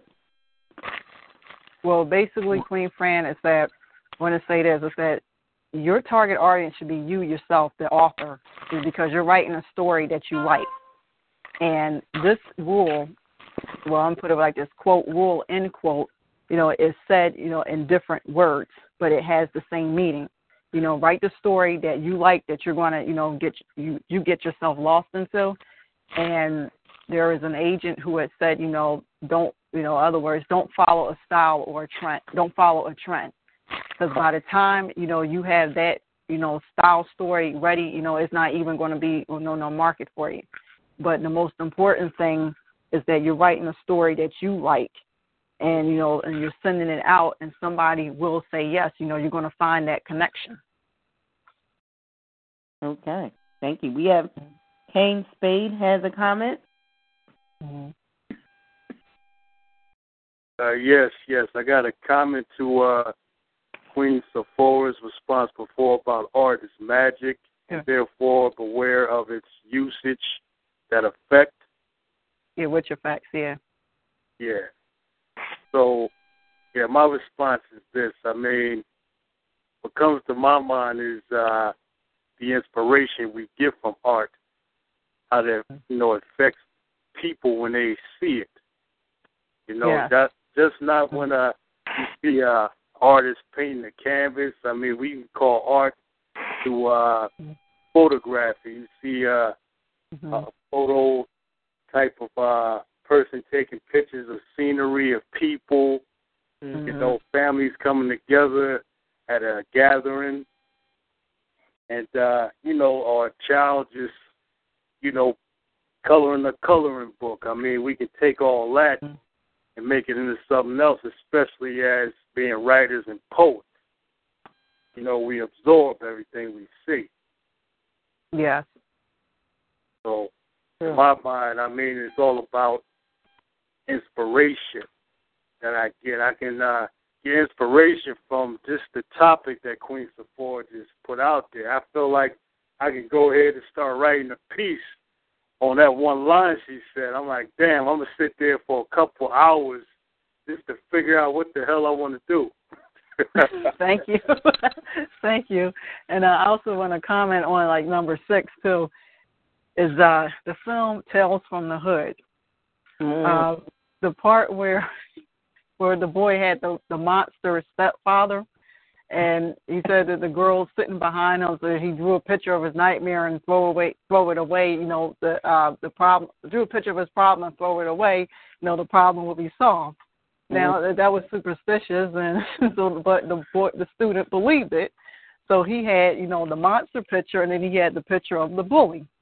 So the teacher, you know, took the monster picture, and the um, the student, you know, crumbled up the bully's picture, and unfortunately, that bully had to be, you know, taken was being put in an ambulance because he just was what fell and broke both his arms and legs, mm-hmm. which was, you know, a mystery. So the monster picture uh, really bothered the real human monster. I don't want to laugh because it's not funny, but when that student was folding up that monster picture, the same thing happened to the human monster. His limbs got twisted up. Mhm. That's showing us how art is a portrayal of of truth as well. It's like a self fulfilling prophecy. I I like to uh, comment on that. Yes, charismatic, automatic. Yeah. I I like to say that um with that I believe that uh, this science uh to uh, spoken word um mm-hmm. and if there is magic with that and you know with the uh, power of content and um, when you're saying that uh, beware of the usage, um, not I do my revolution pieces. Um, it's like uh, to me, you have to be ready to hear the message. You know? Yeah. Um, mm-hmm. like fasten your seatbelts. I'm coming with the message. So I was like, beware of the message. Be ready mm-hmm. with the message. Mm-hmm. Beware of, of what I'm about to tell you, because there's so much that you need to hear.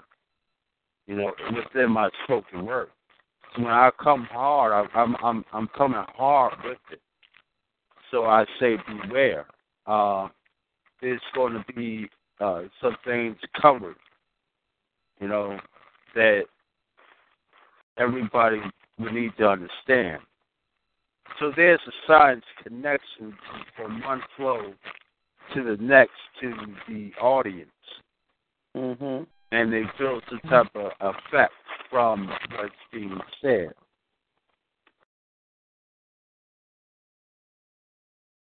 Well, well, well. You gave us food for thought right there. Thank you. All right. All right. This is Queen Zipporah, so I'm moving on. Number seven. Oh, and by the way, I have nine pieces of you know advice, the writing discoveries and advice. Right. So number seven, art is insight.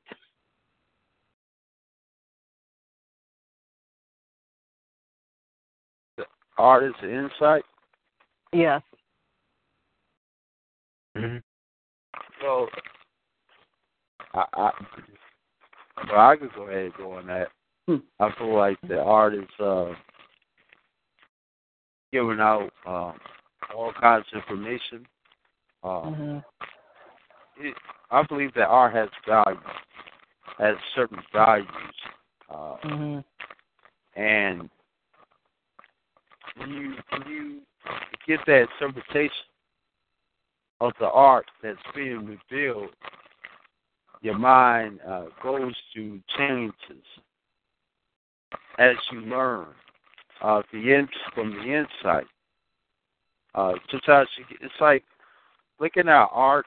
It's like looking at a map. It can just tell you where the art is going, where the art is like taking. Mhm. Yes, I understand. You know what you mean. You know when you look at uh, the art, and it's uh, you said it's a map. It's like it's a guide. It's because you just you know follow the pictures, you know, or the you know the or the words, and then you know you follow, and then you reach, you know, to where you, you reach the end.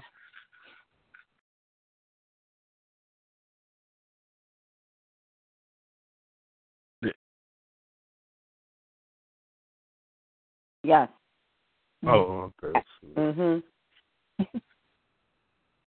it's like coordinates and points. It, it it shows like a map has coordinates and points where it shows the travel distance from one area to another. Mm-hmm. Art actually gives us that same uh, representation hmm if we study art. If we Yes. what we're looking at, yeah. Yeah, and uh, I also want to add to that, Queen Fran. Uh, an example is V.C. Andrews' um, where is it Ruby Landry series in the first book, Mhm. where she had, where Ruby was an artist, and so she painted pictures. And how did she put it? She said that her grandmother had uh, it was as if her grandmother was trying to send a message, you know, to someone in New Orleans, you know, through Ruby's art. Mhm. hmm Good example. Yeah. Another example, Leonardo, um, the Da Vinci Code, hmm with Leonardo da Vinci's art. Yes. Uh, yeah, the uh, Mona Lisa. Yeah, just from the study of that art, hmm um, you know, there was something hidden in it. There were messages, Yeah. codes in it. And the same, Yeah. I, art, as artists, um, I saw this with a particular artist I knew. Everything they drew, it was like a little image of themselves was there. hmm Ah, That's that's common. That's so common. Yes. Mhm. hmm Yeah, it's like you know, it's a piece of our soul that goes into Mhm. everything that we create as artists. Mhm. Our fingerprint is in it, Mhm. so no one else can take actually take credit Mhm. being the one that originated that work. You're the progenitor. Mhm. You know, you leave a piece of you in it. Excuse me, Fran. Yes, How long will y'all be on? How long will you show? we're on till eleven. Okay, I, I'm gonna have to call. Then we go right into open mic spoken word. I'm gonna call back in. I'll be like call back in. Oh, okay, sure. All right. All right. Mhm. But we're All on. right. Mhm. All right, so I'm going to continue on. Number eight, be simple, specific when writing. Hmm mm.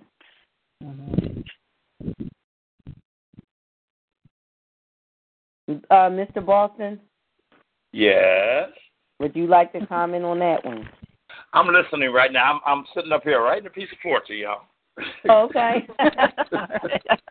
Come back to you then. okay. Uh, Kevin Smith, All right. you like to comment on that? They they. Oh no, I agree. I Oh. completely agree. Mhm. But uh, I guess when you uh, no, no. Uh, I guess when you uh, agree. Oh, actually, I had a, uh comment about the other one about the magic. Oh, well, not really a comment, but more of a question, I What? guess, and a comment. Uh, I guess they rolled up into one. But anyway, um, Mhm. if because art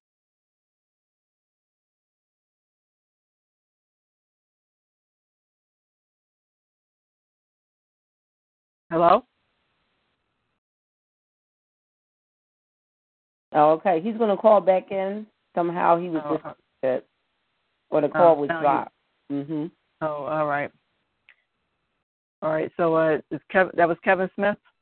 Mhm. Yes. Oh, all right, all right. Does anybody else have any, you know, questions or comments about numbers um, eight? Anyone else? Okay, Queen Zipporah, you can proceed. All right, and number nine, art exposes agreements and disagreements. Wow. Con- in other words, conflict, hmm climax. Art covers all those details and elements of a story. This is awesome. Art is storytelling. hmm Mhm. All right, thanks. Well, I really, you know, when I talked about art, you know, I really did it. Oh yeah. Oh my. A lot. Yeah. A lot of Mhm. dimensions. Art has it, it touches Yeah. on a lot of things. hmm All right, so well, I'm gonna continue on instead because I have some other things to read, and uh, what it is is uh, the anti, and I've shortened this, the anti-Trump, or rather, it's anti-Trump art warriors. And since we're talking about the usage of art. You know, this is where I was, you know, continuing on with it as I did before. So the first thing that I have is an essay.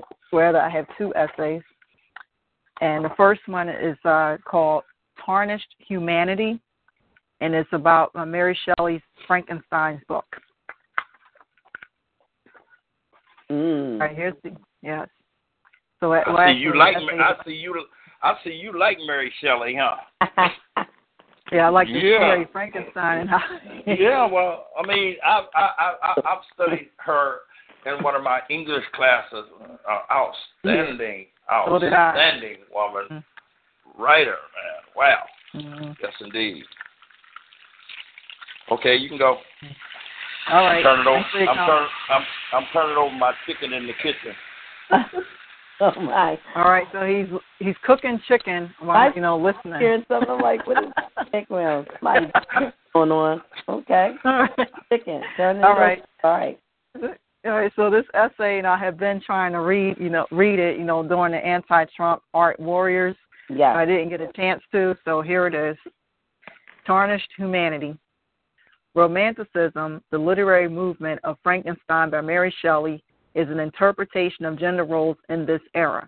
Mm. Mary Shelley, as an author, is important because she brings to her literary works the legacy of her mother, Mary Wollstonecraft, who says that everyone should be included in the social structure. Now, I'm going to stop here and uh, make a connection, you know, regarding uh, this episode 154 and the topic Untold Stories of American Superheroines, Wonder Women. Mhm. So, yeah, with a connection. So maybe it was not meant for me to read this essay yet until now.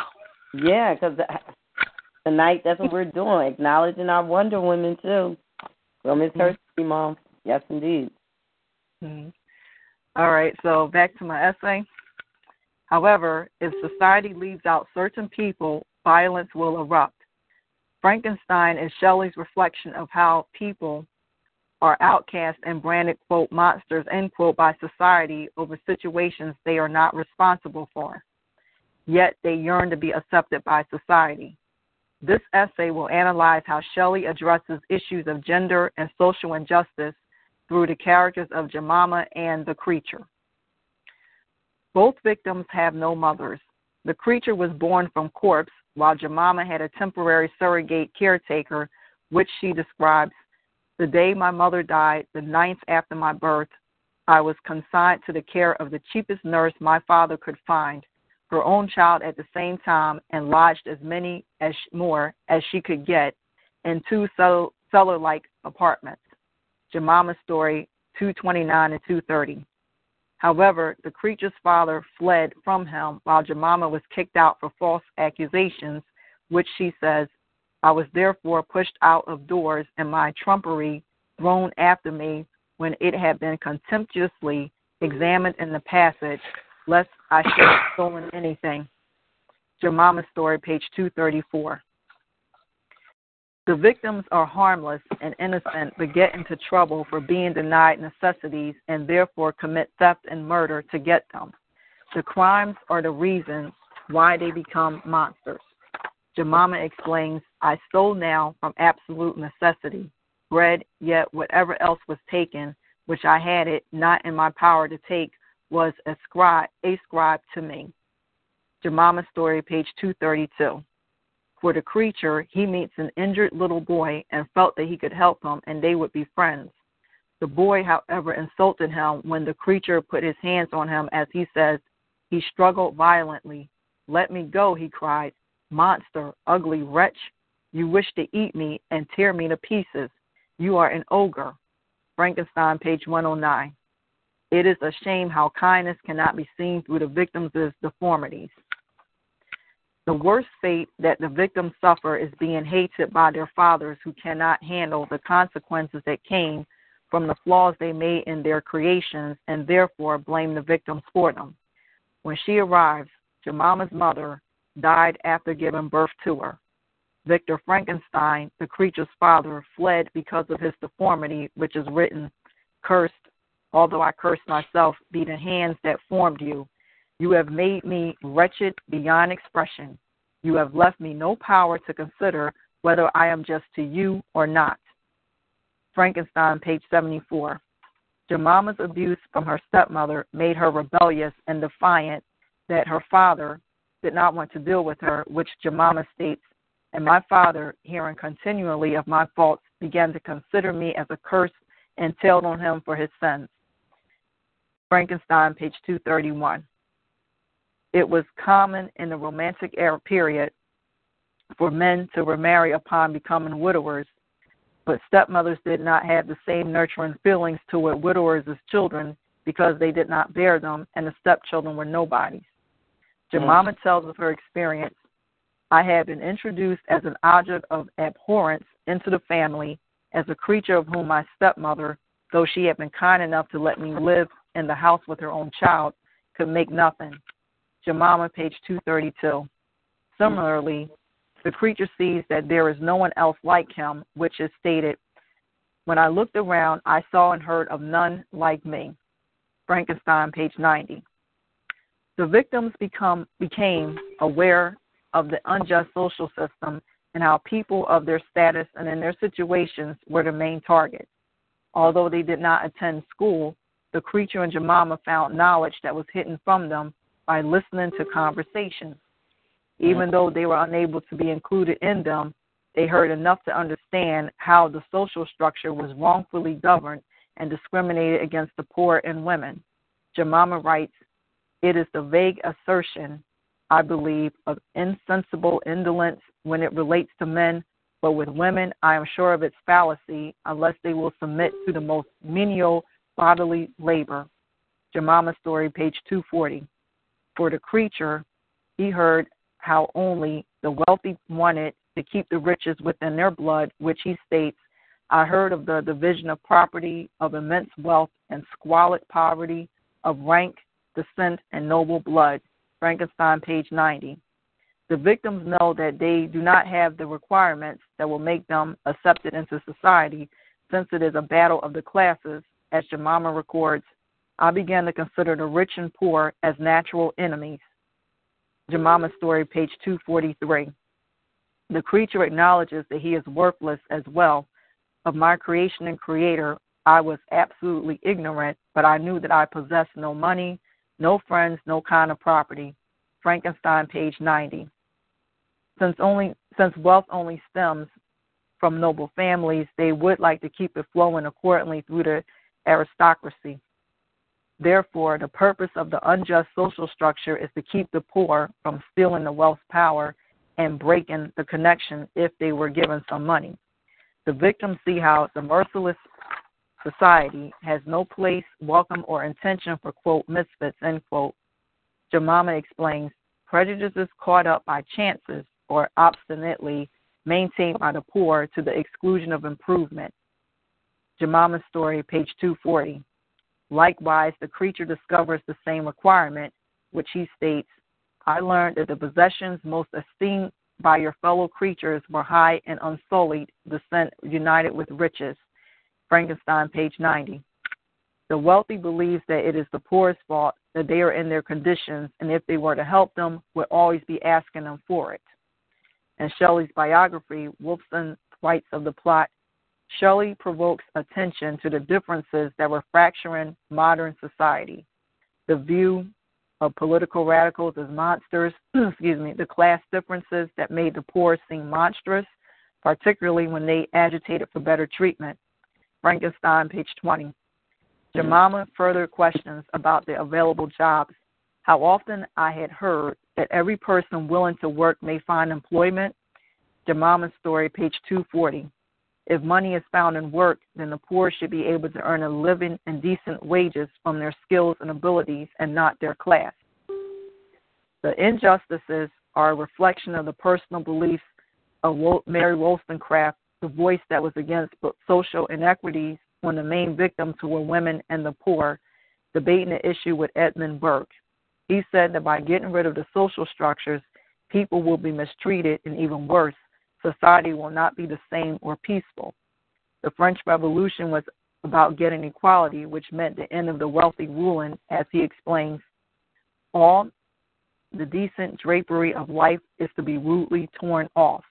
All the superadded ideas furnished from the wardrobe of a moral imagination which the heart owns and the understanding ratifies as necessary to cover the defects of our naked, shivering nature. Burke, page 109. As for the gender inequity, Burke says how women are only valued who have a social hierarchy. A king is but a man, but a queen is but a woman. A woman is but an animal, and an animal is not of the highest order. Burke, page 109. Wollstonecraft argued back that the unjust social structure creates violence and destruction because the rich get away with crime, but the poor do not. As she writes, Are we to seek for the rights of men in the ages when a few marks were the only penalty imposed for the life of a man and death when the property was touched? Wollstonecraft, page 114, 114. Mm-hmm. She also exposes how women are forced into marriage for money Girls are sacrificed to family convenience or else married to settle themselves into a superior rank. Wollstonecraft, page 116. Wollstonecraft heads straight to the source about the misbehavior and disrespect of the authoritative officials towards the citizens. If the queen respected people like they did to her, they would not be animals. Wollstonecraft writes to the moral, All true, sir, if she is not more attentive to the duties of humanity than queens and fashionable ladies in general are. Wollstonecraft, page 116. In conclusion, tarnished humanity is an exposure to a prejudiced society against people that it sees as imperfect beings and women, the source of humanity's birth, which they want no parts of because male domination has a greater influence on making decisions. Yet they cannot deal with victims who they made monsters to turn against them from denying necessities out of fear that they will reverse the system and the poor will get rich at their expense instead of the opposite. Furthermore, it would be a hard damage to the wealthy eagles, EGOS, whose power lies in money, which they use to keep the poor from learning their secret of becoming successful, and they cannot handle being conquered by their monster creations. The end of this essay. Awesome read. Wow. It was much to consider. Does any um one have any comments? Mr. Boston, would you like to give some remarks? What? None at all. None at all. None at all. I I I'm like sitting, I'm listening. I'm I'm I'm actually learning something mm-hmm. from this. I'm actually Mm. learning something. So you know, I am just I'm I'm I'm in learning mode at the moment because I am actually writing a because this is you celebrating Women's Month, so I'm actually writing a piece of poetry on that. So Okay, awesome. All right. Queens of Prayer. Yes. All right. All right. So I'm continuing. okay. I'm glad. Yeah, I'm glad that you know you're getting um, inspiration, Mr. Boston, from this paper about, and especially about Mary Shelley. Okay. Yeah, I mean, I love her. I love her work. Um, Mm-hmm. I love it. I love her work. I, I, I think in my library, I think I have maybe um two books on Shelley. Yeah. Just two. Yeah, I think in my whole library I Right. have two. She is Yeah, 'cause, one uh, novelist. I believe everyone should have um, some something published by Shelley in their in-home library. Mm-hmm. So should. Absolutely, without a doubt. All right. So I'm continuing on. All right. Mm. My second paper is uh is from a class called Ceramics 109, and the title is My Clay Studio Gallery Trip. The Clay Studio reminded me of the Philadelphia Art Museum, only ceramics instead of paintings were displayed. I was able to explore and experience the works of resident artists and was more impressed by the shapes and forms of the art. I was interested in the hard work and effort that was put forth from a mound of clay and other materials, parentheses, porcelain, wood, etc., close parentheses. I saw dishes, animals, people, and objects that the artist's imaginations and everyday life could bring for inspiration. I was able to gather information on the artist also. There was a lidded jar, parentheses, porcelain and wheel thrown, close parentheses, and six ceramic plates by Paul Donnelly in a Holon, excuse me, a Holland form made from woodwork and ceramic. This piece was done by two artists who shared the project, William Leet, the woodworker, and ceramist Sam Chung. The outside box was wood painted white with four cubicles and ceramic origamis figures peeking out. A set of cups, bowls, and pitcher in porcelain by David Pierre, and a ceramic platter by Allison McGowan in clay. A piece listed as Untitled Red in porcelain displayed found objects and rubber by Adelaide Paul. Um, excuse me, by Adelaide Paul, a resident artist. There was a red ornament that looked like a twisting tree with a little white dog and a glass crystal ball, its head turned up howling. A stoneware plate had a spiral woven design made from stoneware and glazed by Robert Sperry. It looked like a dream catcher. Resting on a wall like the untitled red was a Lilies and Roses by Joanne Hayakawa, made from ceramics and real thorns. Another original I found was a large red teardrop entitled Tear for the 20th Century by Irv Tepper and glazed porcelain. The tears seem to have collected the world's griefs and stored them in one large tear shaped container. The piece of work that I found original was Radio Oracle Raccoon Tortoise Chained to a Functional Radio by Anne Perigo. The exhibit featured a tortoise and raccoon fired clay with a chain on top of its shell flowing, in, flowing to a radio. The materials used were plastic, a chain, and stoneware clay. The message is saying that a tortoise is symbolized as being slow in movement, but Perigo took it to another level on a hearing sense.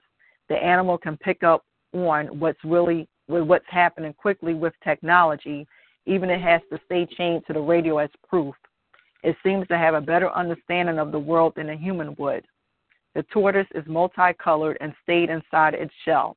The animal is saying, Don't bother me because I'm busy and I'll only come out when I feel ready because I want to hear something that will be useful to teach everyone. mind how you interpret. I love it. So, thanks. So, mind how you interpret animals' behaviors. This work related to me because I sense to be one who must prove her worthy in order to stop being classified with incapabilities. So I conclude this trip as something that I will be able to follow in the sculptor's footsteps. The end of this paper. Wow. Mm-hmm. Mm-mm-mm. Wow.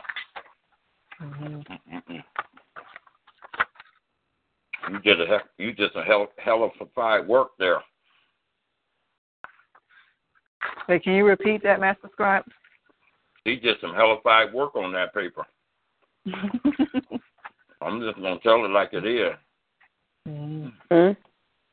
Mm-hmm. Very inspiring as well. I mean, um, it provokes thought, and it definitely places special emphasis on keys of life. I like that. Thanks. Mm, thanks. Mhm. Yep. So tarnish humanity and ceramics. You know, 109 with my clay studio gallery trip. Yeah, those two combinations. You know, really exposed a lot. Yes, indeed. Thanks for mm-hmm. sharing that. And I love You're it because welcome. art is multidimensional. A lot of times, you know, people don't always relate to art in that sense, but mm-hmm. we all should. Yeah. There's a variety of art forms, Mm-hmm. each one distinct, and um, you can't put art in a box. I think that's that's that's the mistake even some teachers have made to say art is this or this is what classical art sounds like, looks like, and feels like. You can't do that. Yeah. And I want to comment on that, Queen Fran. this is Queen Zipporah. Is that you know you can't put art in a box because not it will be a bomb. Oh my! It will explode. Wow. Now that's the truth. oh yeah, art. Oh no, art does not want to constrict. Oh no, art flows. I love that. Here, put art in no box. It will be bombs. Worse than the H bomb, the A bomb. All the TNT, you know, dynamite. I don't know which is more explosive, dynamite or a bomb. and art, you say a, a weapon of mass destruction. It can make you or it can destroy you. That's art. Love it. And then the worst part is uh when it explodes. What happened? What caused this? And then it, you know the person it would be uh the people would be disturbed, labeled disturbed, and trying to explain you know art did this. mhm. That's all right. I tell you, a lot of times, realize how deadly it can be. You know, art can kill you or heal you. Art is powerful. Yes, it is. And so I'm going to move on, you know, to all right. Uh, this is still the anti-Trump art warriors. Mhm. So all right, the next are films. Number one, Brave Star, spelled B R B as in big, R A V as in Victor, E S T A A R, The Legend. And um BraveStarr was like I think it was an eighties, nineties cartoon about um the main character. Yes, and I remember. That wasn't a native um it was an indigenous. Yeah, indigenous, yeah, Native American, yes. Yeah, BraveStarr was indigenous yeah, indigenous, yeah. Mhm. And one other thing too, he was uh, I'm gonna call it full blooded because he was dark skinned. Right, I remember that. Mm-hmm. Yeah. Thirty thirty. He had a sidekick, right? Thirty thirty. Yeah, yeah, that horse, yeah. and then there was the yeah. That's that cartoon. That was a uh, little somebody. yeah. remember that. Yeah, and uh yeah, and uh thirty thirty had his uh trusty rifle, uh Sarah Jane. Yes, Jane. oh man. And there was a shaman, yeah, when uh in his uh was the total he was in his totem, um like mountain. Right. yeah. Mhm. Oh yeah. See, they got to bring back because those cartoons had a lot of uh, uh cultural heritage, Mm-hmm. historic information in them, symbolism and things. Very important and significant. Yeah. Mm. And I also want to add too is that in my own stories, that's I also have Native Americans in my um, in this series that I'm planning. So especially in my first book. Yeah. But you know, in general, in the series that I'm planning. So. Right. Mhm. Go on. You can continue. All right. All right. Number two, the Indian in the cupboard. Mhm. I remember that movie. Haha. Good reference. Right. Thanks. Number three, Thunderheart, a film about the 1973 Wounded Knee incident. Okay. Flash forward to the 21st century. Mhm. Mhm. Nice. All right. All right. And next, right, uh, next category, books. Number one, Not Without My Daughter by Betty Mahmoody, which is nonfiction. Yes. Number two, Every Living Thing by Cynthia Rylant, which is fiction. Mhm. And number three, The Other Boleyn Girl by Philippa Gregory, also fiction, well, historical fiction. Okay. Because it tells about King Henry VIII and the two sisters, Right. uh, Mary and Anne Boleyn, and their brother George. Yes. mhm. Mhm. All right. Next Next. one. Um, can you share a little more about that? Because uh, some maybe they heard of the movie by title name only. Mhm. The, All uh, right. You know what? I'm sorry. Hold, well, I yeah. So here's what um I had intended to do. What I'll do is that hold please while I get the books and I can read the summaries and there'll be more understanding. Okay. Mhm. In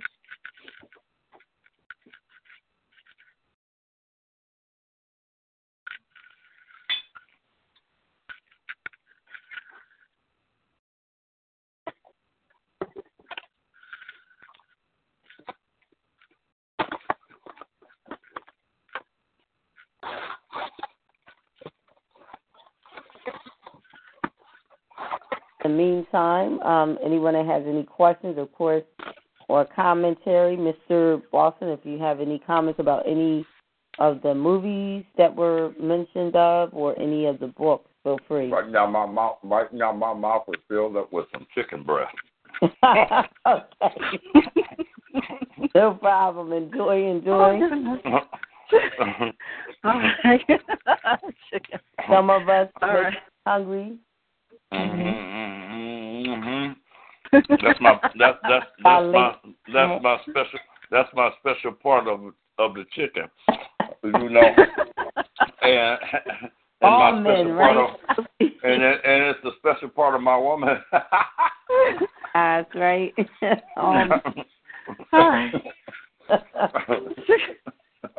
well, well, you know well. what? Speak. Or you know what? Uh, speaking of birds, I want to share this. I dreamt that. Now, when you start dreaming about your characters, right? You know something's on the way for you. I dreamt that a, a female bald eagle was perched outside, you know, of my dining room window, looking at me. Mm. Oh no. Mhm. Yes, you. I remember the lion dream. Remember we had discussion on that, and Skysky called in that time. Yeah. Very Yes. Now it's the bald eagle. I'm a, I'm going to let Master Scribe Mr. Boston once he swallows that chicken.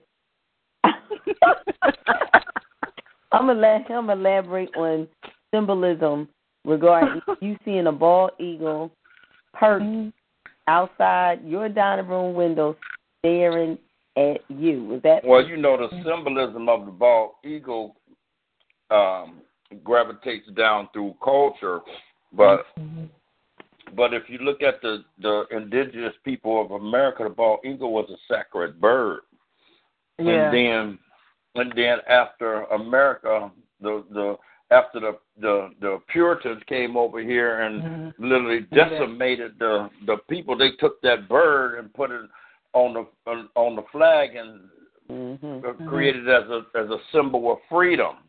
But Mm-hmm. if a bald eagle, if a bald eagle land on my windowsill looking out at me, um, I, I'm I'm gonna like try to go up to the window and see if it's gonna turn into a human being of some sort or an angel or some sort of clothes.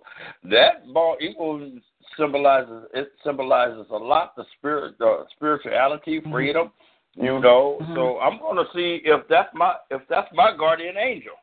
You know, I'm not gonna I'm not gonna I'm going to see if it's my guardian angel. Period. Point blank. Mm-hmm. You know, and if I talk to it and it talk back, me and me and them gonna have a long conversation. For But real. you know something? So I did the look up. thing, Queen Zipporah. Uh huh. That dream that that had some some good. That's a powerful Mm-hmm. symbolism there. Some good meaning. Yes. And uh, I had looked up, you know, about, you know, eagle symbolism. And I had printed it off. I'm looking it up now again. And so, uh, let's see. Eagle symbolism. Uh, let's see. It says, when an eagle appears, you are on notice to be courageous and stretch your limits. Do not accept the status quo, but rather reach higher and become more than you believe you are capable of. Look at things from a new, higher perspective. Be patient with the present. Know that the future holds possibilities that you may not yet be able to see. You are about to take flight. Mm. His, Right. History. hmm I believe History. that, Queen Zipporah. You've been um, always in the grind, always mastering your craft. You're very dedicated and committed to fulfilling your goals in regards to your liter- literary projects and other. So I really believe what you said, what you just shared about the symbolic meaning of the eagle. I believe that it is so about you. I really do. hmm Affirmative. Thanks. All right, so getting back to with the uh, all right, I have the three books that I had just mentioned, so I'm gonna read the summaries. All right, Not Without My Daughter by Betty Mahmoody. In August 1984, Michigan housewife Betty Mahmoody accompanied her husband to his native Iran for a two week vacation. To her horror, she found herself and her four year old daughter, Mahtob, virtual prisoners of a man rededicated to his Shiite Muslim faith in a land where women are near slaves and Americans are despised. Their only hope for escape lay in a dangerous underground that would not take her child. Now, the true story of this courageous woman and her breathtaking odyssey burst upon a screen in a Pathé Entertainment production starring Academy Award winner Sally Field. Hmm.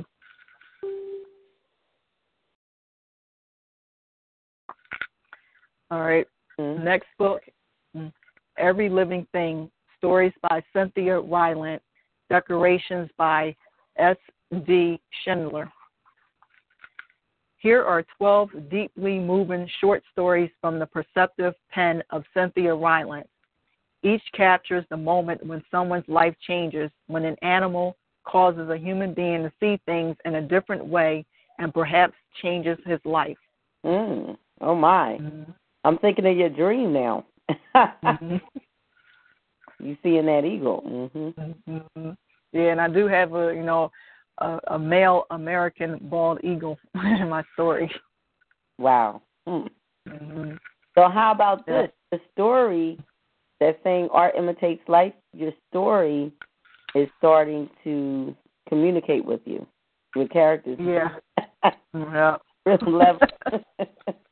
On a conscious, more of a conscious instead of subconscious. You're conscious. yeah. Interesting. Uh, yeah. Connections. mhm. All right. So, and here is the other Boleyn Girl by Philippa Gregory. A rich and compelling novel of love, sex, ambition, and intrigue, The Other Boleyn Girl introduces a woman of extraordinary determination and desire who lived at the heart of the most exciting and glamorous court in Europe and survived by following her heart. When Mary Boleyn comes to court as an innocent girl of 14, she catches the eye of Henry VIII. Dazzled, Mary falls in love with both her golden prince and her growing role as unofficial queen.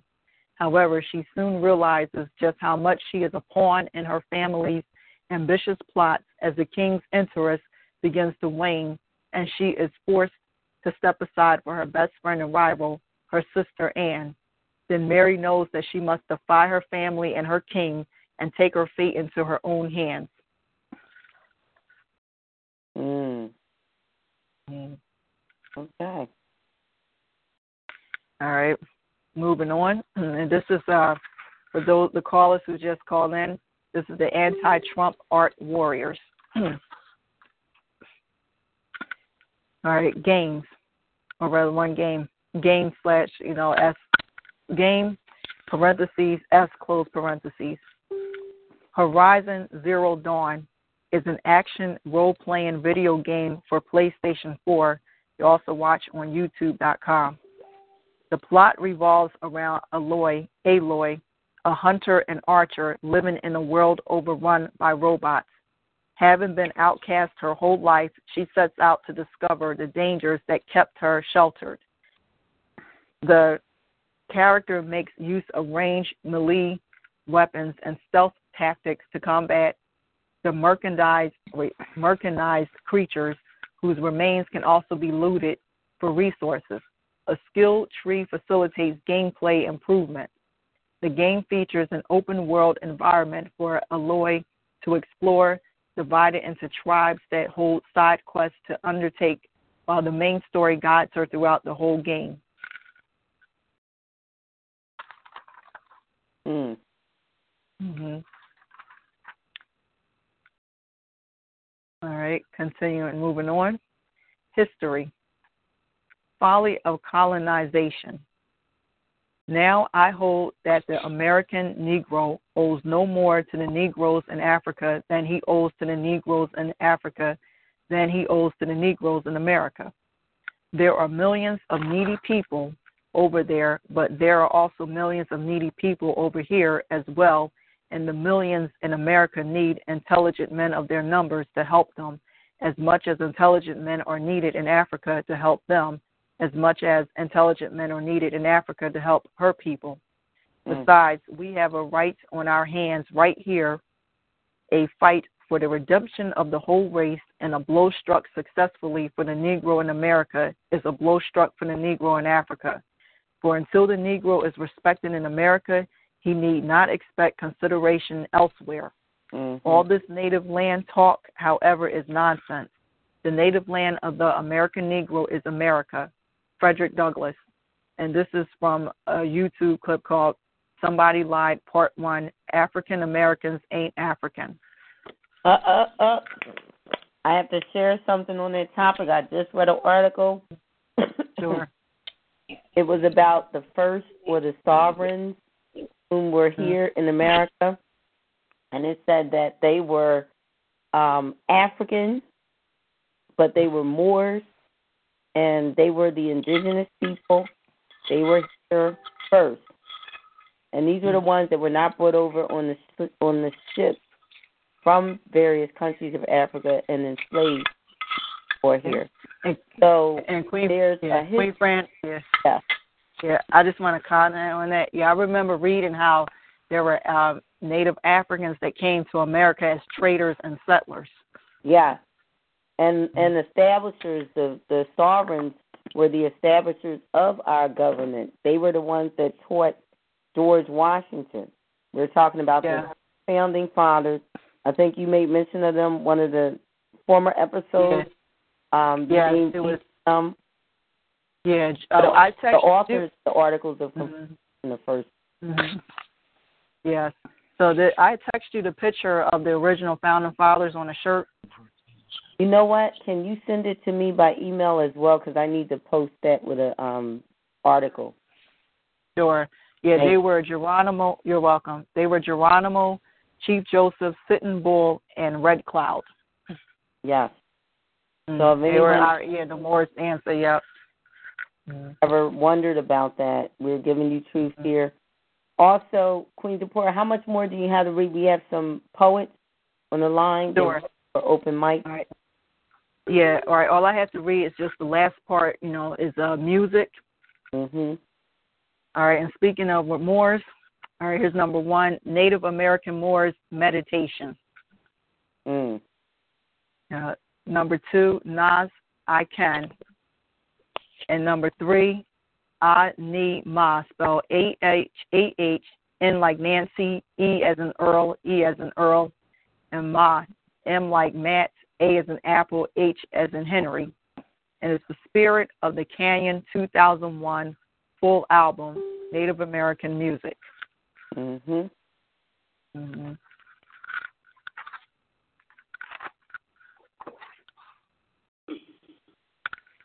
I just want to hold on. Shalom. Salam. This meditation is regression therapy for the Native American Moors. This is the Native American Moors meditation for those who want to meet the ancestors, the ancient ones, the mound builders. Now, before we get started, I want you to find a comfortable chair or sit on the floor. So I just wanted to share that. It's an actual Yeah. link. I'm going to share it in the chat room hmm and also on the event page. But the Native American Moors meditation is very, very inspirational, and especially for us whom are of Native indigenous ancestry, it actually goes into telling about our foreparents and what feats they did achieve and, and were accomplished here in the Americas. And I think that it's important that we know that history eh, eh, just as much, if not more, than the other history they've been only teaching in our school system, Yeah. which was that And parents were enslaved and brought over here on ships. Some of them were already here. That's all I'm saying. And, and Queen Fran, I also want to add to it is that um, in my story, my first book, I was, you know, I was looking at it and I unconsciously have, you know, Moorish Native Americans in my story, or rather Moorish history. Yes. And put like this Moorish world history up, but it was, you know, guiding me, and I didn't know it. And then when I, you know, came across the research and I saw the connection. Mhm. And remember, And, we uh, touched on that about the DNA and the power Yes. of our Yes. DNA. A lot of times we don't understand why we do the things we do, but Right. We, have our our uh the DNA of our 4 mm-hmm. mothers and four parents in us guiding us too. And and there's a lot of wisdom in that. Yes, and uh yeah, and I've had people, you know, showing that you know that they acknowledge, you know, my Native American ancestry from like being like, you know, both disrespectfully and you know like showing you know then showing, you know, the stereotypes and all. Or, you know, like throughout life I was asked, Are you Indian? Mhm. Mm-hmm. Thank you. Thanks so much for sharing as well. Is that is there anything more, Queen Zipporah? Is that everything? And then, if so, if you can share your contact information for anyone that wants to mm-hmm. correspond with you uh, post tonight's show. Yeah. All right. That's all. You know the information I have for tonight, and for Cora, you know, contacting me, uh, I'm going to give my email. All right, it's uh, Pisces, like the zodiac, P like Peter, I S C like cat, E S, 2143. That's the number two, number one, number four, number three, at Verizon dot net.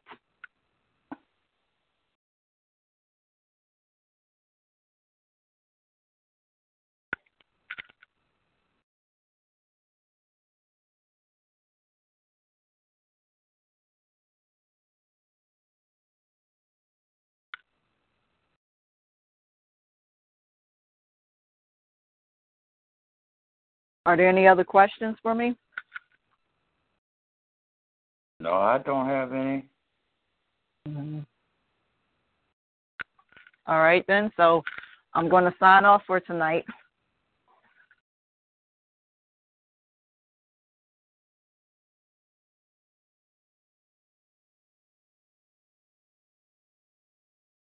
So this is Queen Zipporah Thelman of Exceptional Scribble, episode 154 your co-hostess for Tuesday, March the 14th, 2017. And I wish everyone a nice evening until next time. Bye, girlfriend.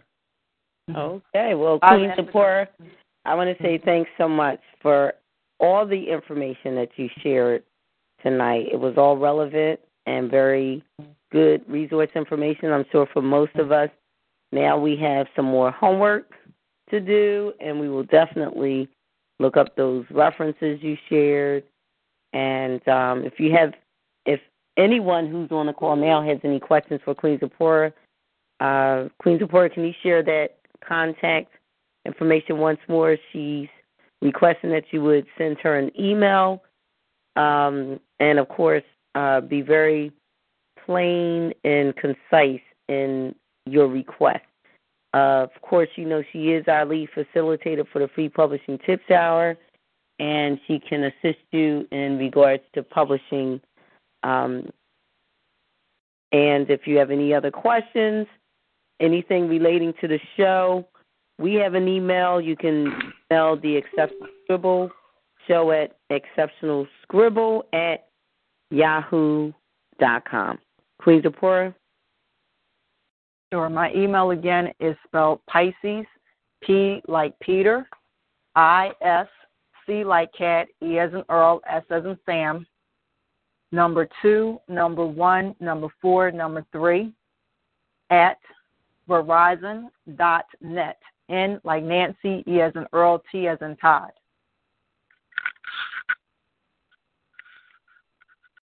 Okay. Thanks, Queen Zipporah. Have a peaceful and restful evening. And I do want to say yes, uh, Kane, I did get disconnected.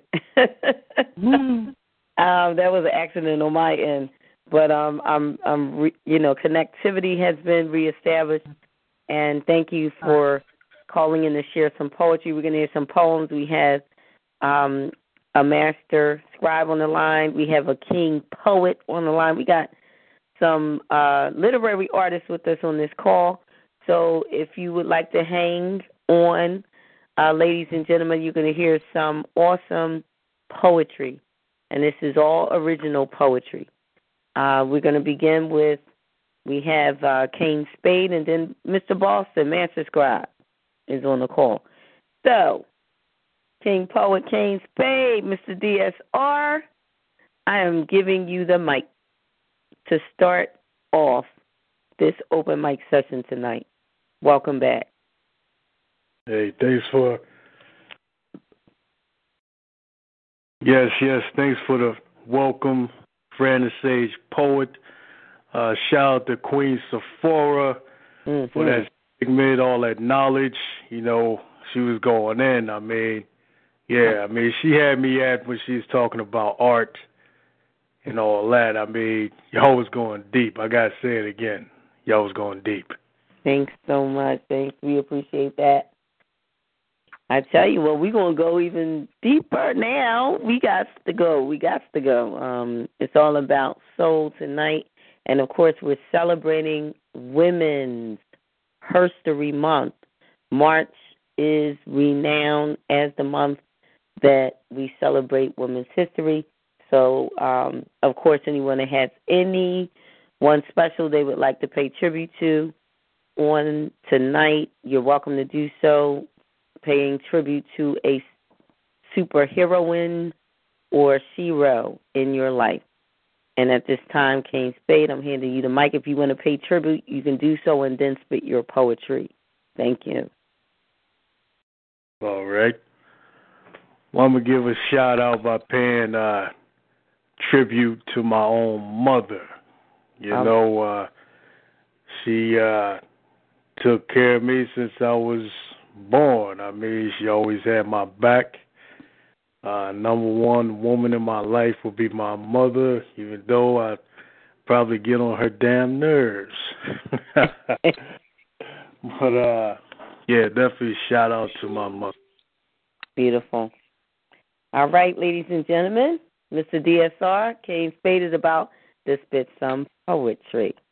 And it's original. Kane Spade, the mic is now in your hands. Yeah.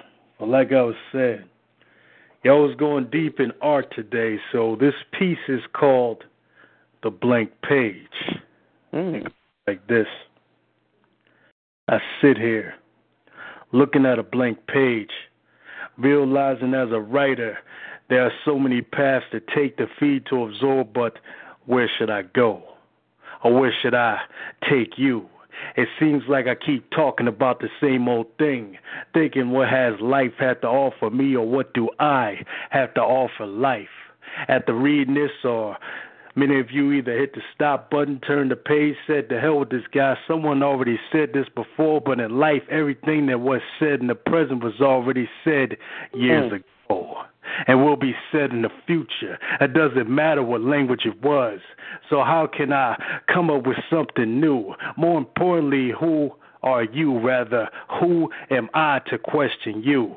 Ponder my existence. Science says I'm an organism, blood, flesh, bone, skin, organs. I am a human. I am a man. We live, we die, we reproduce. Is this all we do? Maybe I have too many questions. However, I think when I don't have any more questions, that could be the time to fear. Where do I go from here? My fate tied to one world, one country, one state, one city. So why should I ponder so many thoughts, so many questions? Am I crazy? Could mm. be. is the life I have now all there is, or am I wasting time thinking I know there is more than this? As reality presents, there is always more than everything anyone could possibly know. I wonder, did I take you somewhere just now? did you take me? Fill the page, and that's always on DSR all damn day In peace. Mm. Oh wow! I loved that piece. I love that piece. The flow, how fluid, uh, the rhythm, and the rhyme. It was. It was that piece. That piece. That's a strong piece right there. I wouldn't deem it as saying it's your signature piece because I've heard so many um, pieces by you that could be your signature piece, but that definitely has that potential and quality to be a piece that wherever you go, if you spit that piece, everyone's going to always remember you by that piece. Um, very strong, very powerful. Blank page, yes. As a writer, we've all been there. We've had that moment where it was just a blank page in front of us. And it's like, okay, where do I take my pen? Where is my pen taking me? What does the ink think in, in this moment? Um, how should I spit my ink? All those questions. You know, we have questions. And and somehow some in some order it all just comes together on paper. We can't even explain it. It's that uh journey, that journey as an artist we all take it every time we sit down or we stand up to to write things down. Um it's it's it's a mystical experience. It's an out of body experience.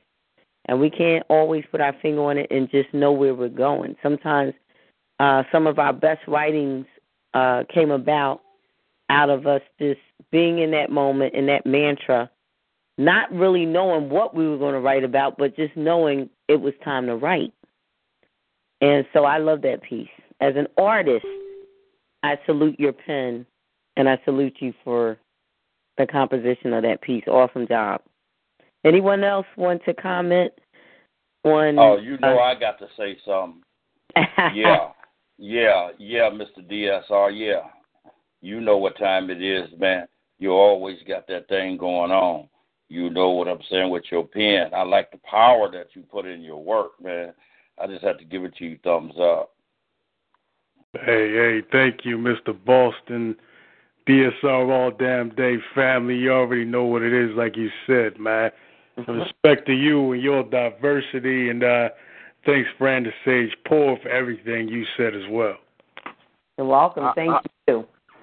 I'd like to speak on that, Paul. Automatic, charismatic. The mic is in your hands.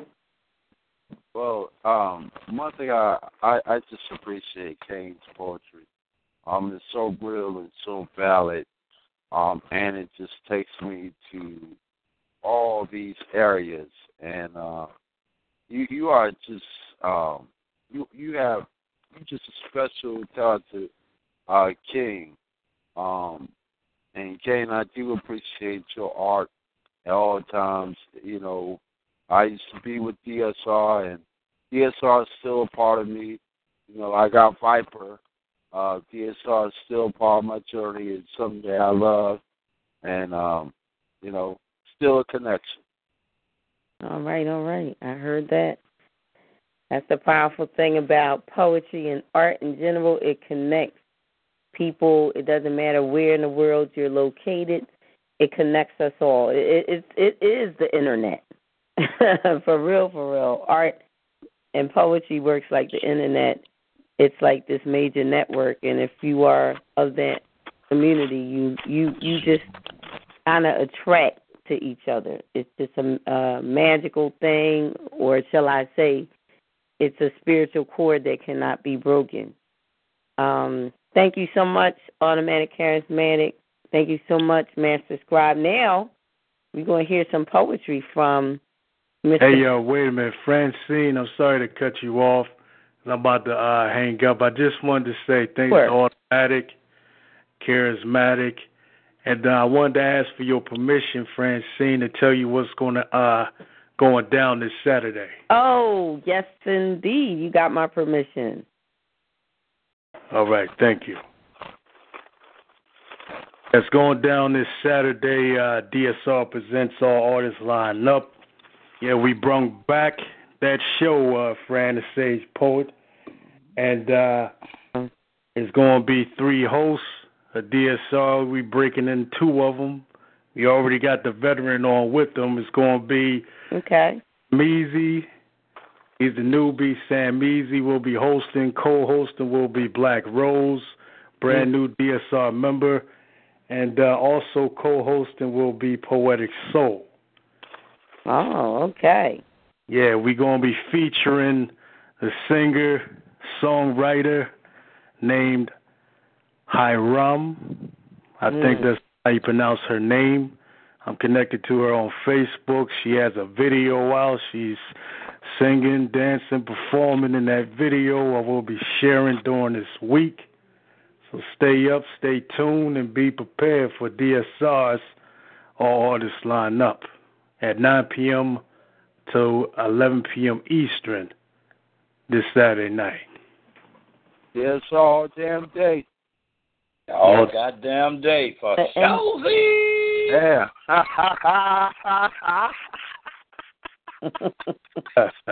all Oh, damn day. so much.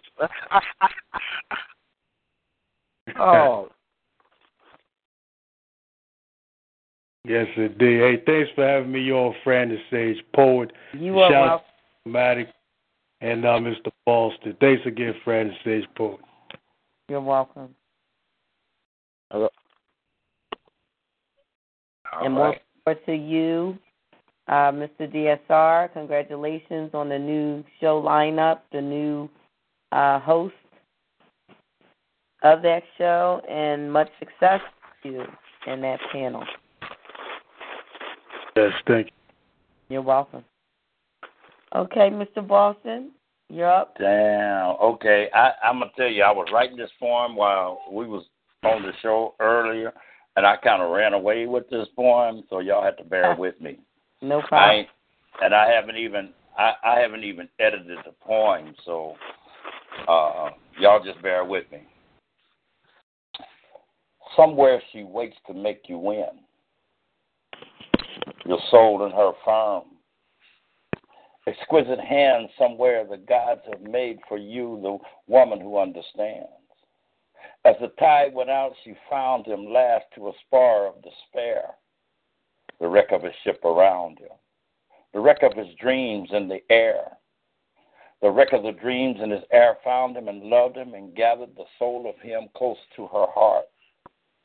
The soul that had sailed at uncharted sea, the soul that had sought to win and be free, the soul which she was part. And there in the dust she cried to the man, When your battle you can, you can. Broken by fate, unrelenting, scarred by the lashings of chance, bitter his heart unrepenting, hardened by circumstance. Hmm. Shadowed by failure, ever cursing, he would have died, but the touch of her hand, her strong, warm hand, and her love of his soul took full command. Just as the turn of the tide, standing beside him, filled with trust. When, she whispered. You must, you must, helping and loving and guiding, urging when that were best, holding her fears and hiding, deep in her quiet breast. This is the woman who kept him true to his standards lost. When tossed in the storm and stress of strife, her thought he thought himself through with the game of life and ready to pay the cost. Watching and guarding, whispering still, when you can and you will, you will. This is the story of ages. This is the woman's way, wiser than seers or sages, lifting us day by day. Facing all things with a courage nothing can daunt or dim, treading life's path whenever it leads, lined with flowers or choked with weeds. But ever with him, Gideon comrade, golden spur, the men who win are helped by her. Somewhere she waits, strong in belief, your soul in her firm, exquisite hand. Thank well the gods when she comes to you, the woman who understands. Beautiful woman, come out to play, reveal your inner treasures. The sparkle in your eyes, the natural swing in your walk. You radiate excitement and enthusiasm. You need no latest fashion, no expensive haircuts, no binding big accessories. You glow in your passion, passionate in your pursuit. You know what you are made of. You are not easily bothered by the minus opinion of others. You know Hmm. very well where you want to go. You are a joy to watch and an inspiration to others. Your pure soul, an endless marvel. Beautiful woman, let your brilliance shine through. Your eyes speak of true inner beauty. A woman is all about her femininity. That's the stuff that she's made of. She has within her layers and depths of her thoughts and feelings. She reminds you of an onion, seemingly translucent to tantalize your imagination, only to uncover layer upon layer, peeling off and to reveal yet another layer. She's never one dimensional. That's not what she's made to be. Her layers serve only to protect, to protect her very core of being, her deepest core, so very well hidden. from the harsh glare of unenlightenment, generously sharing her genuine being. Only to those who she trusts with her core, you can only choose to let go, resisting not her many womanly charm, but be swept up by her many facets and dimensions, uttering what astonishing femininity. Somewhere she waits to make you in, your soul in her firm, exquisite hands. Somewhere the gods have made for you the woman who understands. And the tide went out. She found him in peace. Mm.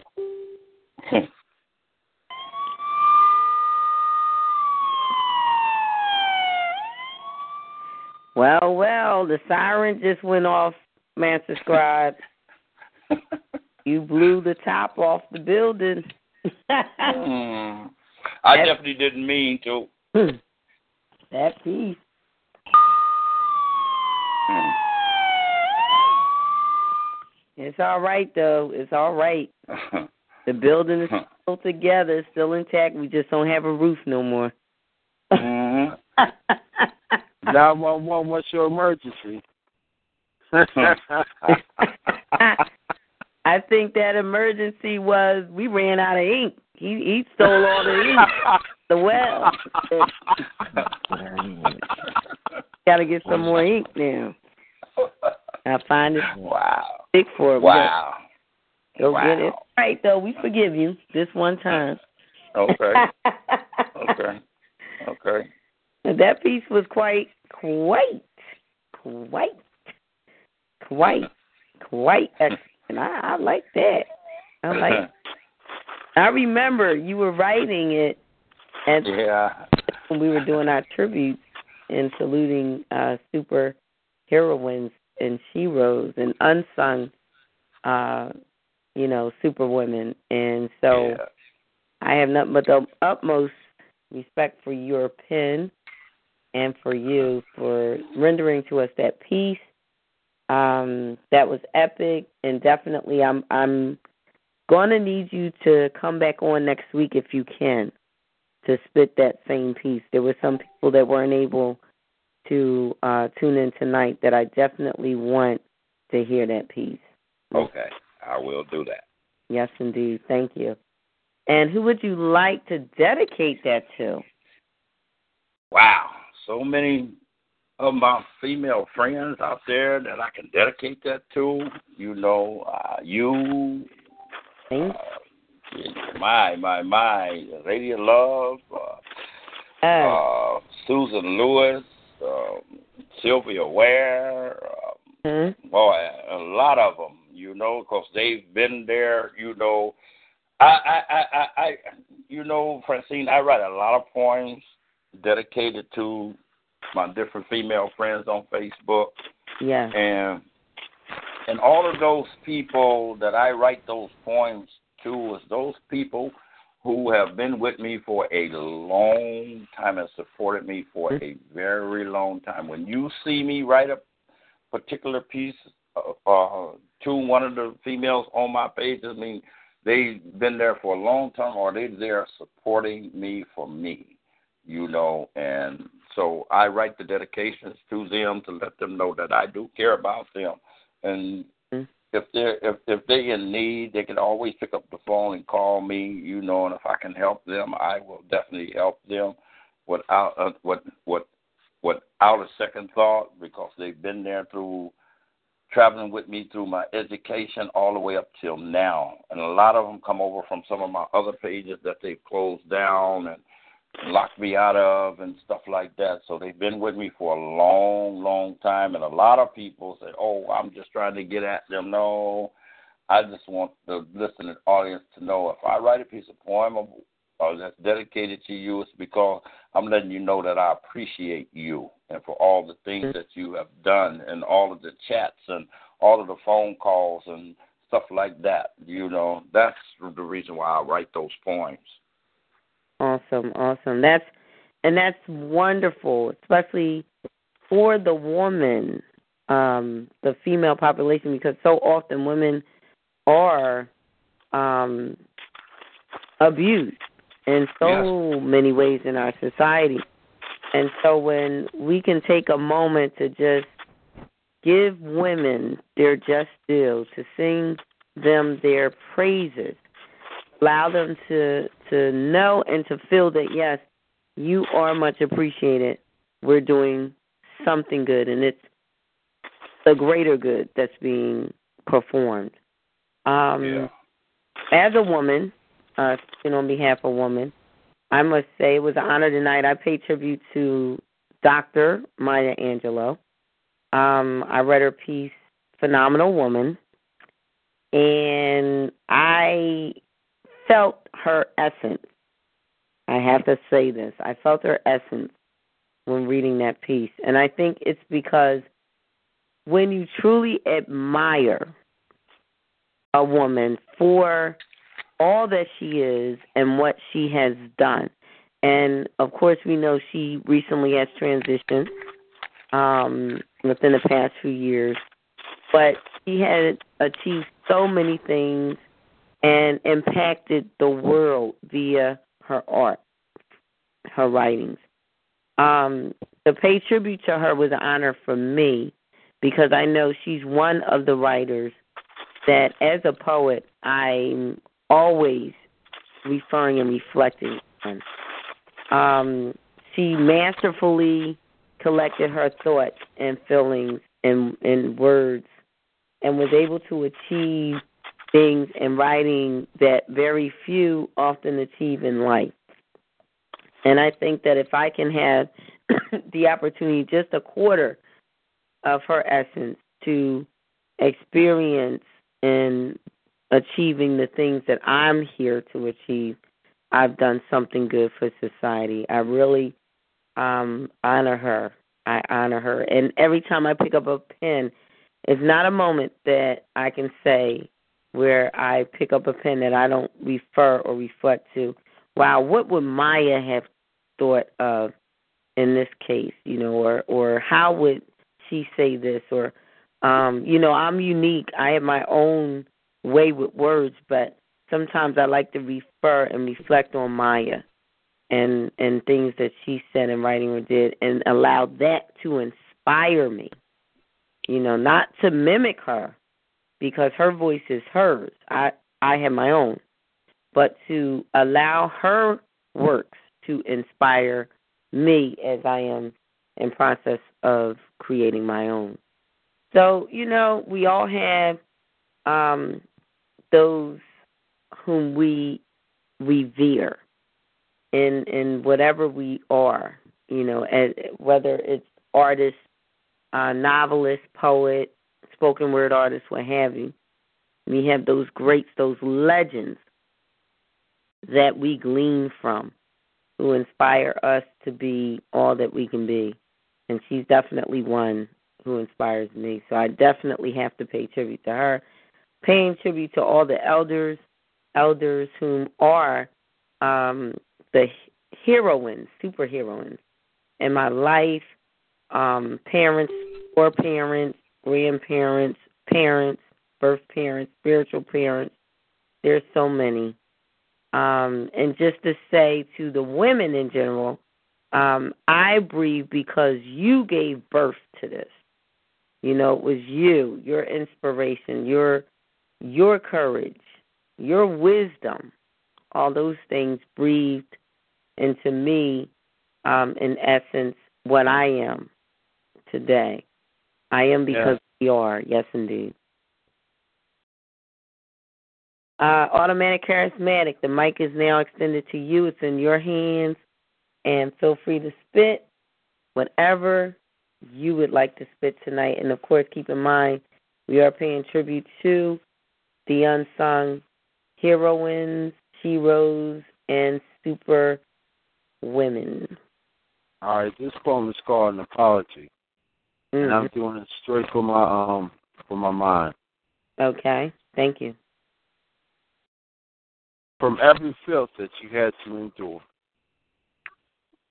to be degraded like you are lesser than who you are, to be in that place like it felt like hell. See, you are beautiful. See, I apologize for what you had to endure. And maybe sometimes that that black man or that man could not be there for you, and you had to be strong, doing things on your own. And I had to apologize because you're beautiful. It's not. It's not being looked at. It was being ignored. And see, now you be restored to another level because you are special. See, I apologize. Every time I look into your eyes, I want to evaporate, vaporize into your lifestyle. The strength, the condition, the recognition that you truly deserve. That I speak on every word that I have love for you. See, I apologize. Because I know it's kind of hard out here. I know the struggles that you had to endure out here. And it's not always easy, but yet you keep a smile on your face. You are here. Wonder Woman inside your womb, inside your place of reality, a world, a space, a time, a time to react now, a time to reflect now, and I apologize. See, I apologize because it seems like the world could be so unfair to you, all in deep into your values. But see, you are a beautiful smile awakened, nothing mistaken. And in your reality, you are growth right as a flower. You have the power, the power of a smile. Without you, how could the man exceed to his expectation? Without you, these only led down to devastation. See, comes the time that we apologize, that we put you back on that throne to where you belong. Now be strong. Here's your crown. Here is your way for your mind to be in the lounge. And let me express how beautiful you are.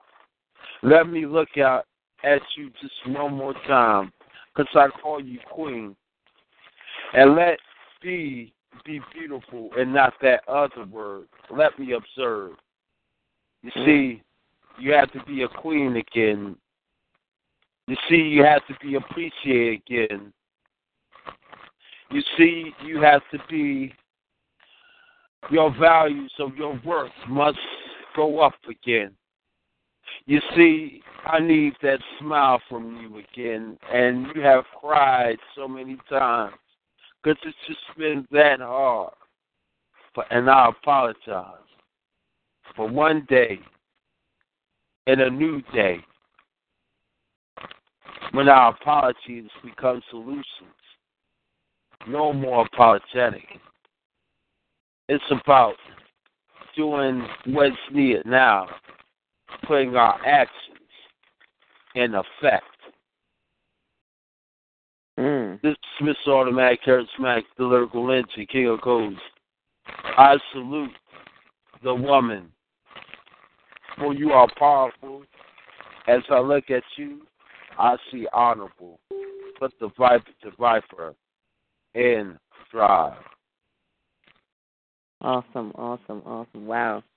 I tell you, women, women, if you've never felt accepted, um, appreciated, you should feel it tonight. Because these men are, from their heart and soul, telling you just how special you are and what you mean. Um, I'm so very honored and humbled.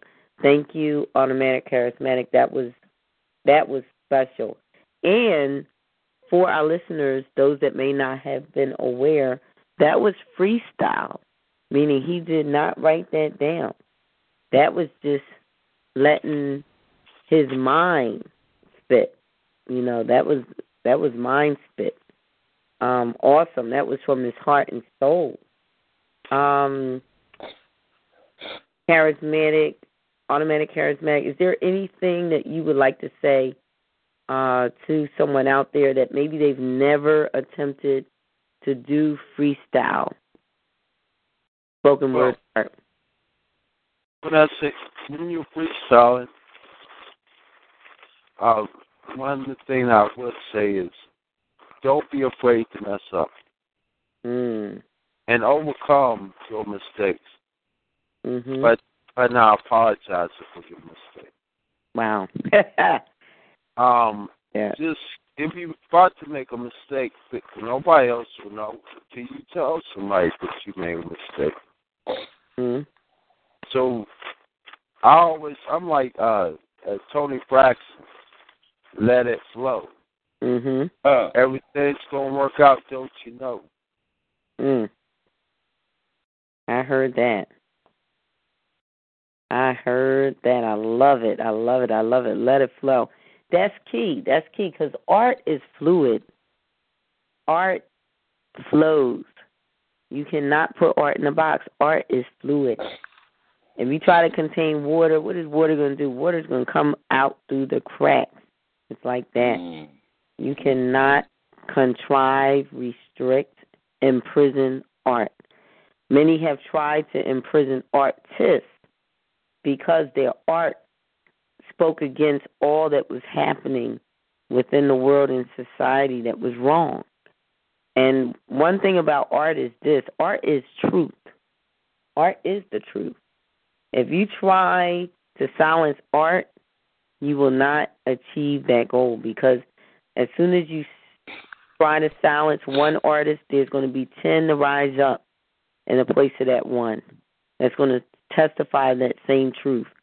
So the bottom line is art has its right to exist and to live and to be and to express itself. And as an artist, we note that. We we have no issue with that. We affirm that truth and I'm going to ask Mr. Boston now if you have another piece. Uh, Oh. Fit. Okay. Oh, yeah. I guess. Like I guess I fire. can do that. Okay. I guess I can do that. I guess I can Mhm. submit another piece. Hmm. A tranquilizing spirit presses now on my corporeal frame. The wide appears the island where survival is solitude. A behavioral examination of the forward rate on a biasness, moral motives suppressed by constraint. Presently, my soul grew stronger, hesitating then no longer of wiser thoughts and feelings blot out, out our passions from our brain. But each day brings its petty dust. Every city will be rebuilt on its mound. Every citadel will stand on its proper site. I will show compassion. These should be fruitful steps to further our understanding. It's a moment of absolute calm and eerie mental acuity. When the records rec- records any changes in vision under the different compassionate conditions of excavation reveal the sophistication of love and trust between eros and psyche this constitution of compassion. And so we walked and talked of the discourses on love, and therefore, as I said at first, for you would have filled me full of a stream of wisdom, plantaneous and fair. Whereas the principle which ought to be the guide for men who would nobly live upon our lotus flower growing in our heart, nourished by the purity of love and compassion. Out of the center of this beautiful flower comes a golden stream of light which fills beauty, contentment, surrounds us with the feeling of love, of well being. There, the room filled him or her with the warmth and joy that comes from our hearts, just as the soft rains fill the streams, pour into the rivers, and join together into oceans. Oceans of hearts dwell respect who follow the wisdom and compassion of the way. May your life prosper and in we are in the golden chain of love that stretched around the world. She examined all properties and found no hesitation, obstructions buried in her intent. Love has always supplied her need to give, never flesh incorporated. She eagerly formulates each application to heal the sick of soul that stands before her citadel door. She turns none away, judgment murmurs not her lips. The luxury solve she spreads with love. Love covers and love over and under with love. In peace, Mr. Boston from DSR, all damn day. Wow, wow, wow, wow, wow. that art right there. mm. That's practice. That's practice. Whoa. Uh, yeah. See, a lot of people wouldn't even get that. You know, people wouldn't, miss, wouldn't even got nothing I said right there. Mm-mm. It was way past superficial. It was way past physical. I respect that. That kind of is the ink that's everlasting. That that that's when you have reached the epitome. You have ascended. That ink never dies. That's proof. When you get there in your mm-hmm. writing, that's that's where you need to be. Yes. That's yes, solid. it keeps me grounded. It keeps me grounded, solid, you know. And you know what, Francine, though that's do you know that's the reason why a lot of females are on my page? Mm. A lot of them. You know, a lot of them because the ones that really understand and you look at the feedback in the in the on the pieces, the ones that really understand, you can really see it. Even when I do my erotic pieces, my erotic pieces are even up into that spiritual realm. You know, a lot of people just be thinking I'll be talking about the physical. I'll be way on beyond that. You know, I'm an old guy. You know what I'm saying? I'm an old school guy. Mm-hmm. So you know, the the the, the physical aspect of it don't, does not even it don't even move me at all. You know, so and so when I write on that level, I write on that level, speaking and teaching at the same time. Yeah. So people would understand to, to elevate themselves to a higher realm of themselves. You Mm. know, as long as you stay stuck in that one little box, you're not gonna never know nothing but what's inside that box. And even if somebody opened the top of that box, if you never climb up that ladder of life to see what's on the other side of that box, you're gonna still only gonna know what's in that box. That's right. See. That's, we got to come out of that box. Mhm. Definitely do. Definitely do, and that's what I try to teach. You got to come out. You got to come from beyond. You got to. You. I, I I I try to teach in a way that you have to read it three or four times to understand what I'm saying. You got to unlearn what you've been taught since the third grade and learn something anew. That's right. All all you going to all you're going to be teaching is what's been taught to you from third grade until twelfth grade, and and and and 99% of what they taught you in third grade to the 12th grade is false, been refuted. Wow. But they still teach you it, you Um, know. So, you know, it was it was it was a yeah, it was a I, I this morning I had a conversation with with a lady and she was talking about Mary Magdalene and how she was painted to be a whore in the Bible. And I said, and when I went to go tell her that that was a falsity for for a man to gain control and power of the church, because back in the day, women were the power in the church, Mhm. and they painted Mary a whore for the for Pope Gregory painted Mary a whore in order to take control of the church, and then then and and and if they looked at anything, if they really read their Bible, uh, you would understand that when when they crucified Jesus and put him in his tomb, and when he arose, well, then he made Mary an apostle of apostles. That means she was the boss, Mm. you know. And people don't understand that. They look at it wrong. No, he just he just he just told her to go tell the disciples that he was alive. No, he if you read it correctly and read it rightly and give her her just due, he Mm. made her apostle of apostles. That means she was over all the apostles, and it was and it was a proven fact. Because I think, if I'm not mistaken, um, I think one of the one of the uh, disciples tried to kill her, tried to drown her. Uh, and this is and it goes on and on because people don't study. You Mhm. know, they, they they don't study, and this is the point I'll be trying read to all make the you. books. Yeah, and and then another instance is, and yeah, and another instance is is if they still teach that Mary was a whore in in the church today, but if they look and read they will see that the the Vatican, the Vatican changed it in 1969 that she was not mm. a whore. You know, and they but they still teach that mess in church. That's Mm. why I don't go to churches because they don't teach the right thing, and they they infuse us, infuse for power and control, and to to, to continue to dumb down for to get that basket full. And that's the reason why I don't go to church. But I, that's why I teach it the way I teach it, and I teach it from study and research. Mm-hmm. You know, so you can you can come and refute me with all the scripture that you want, but I got fact.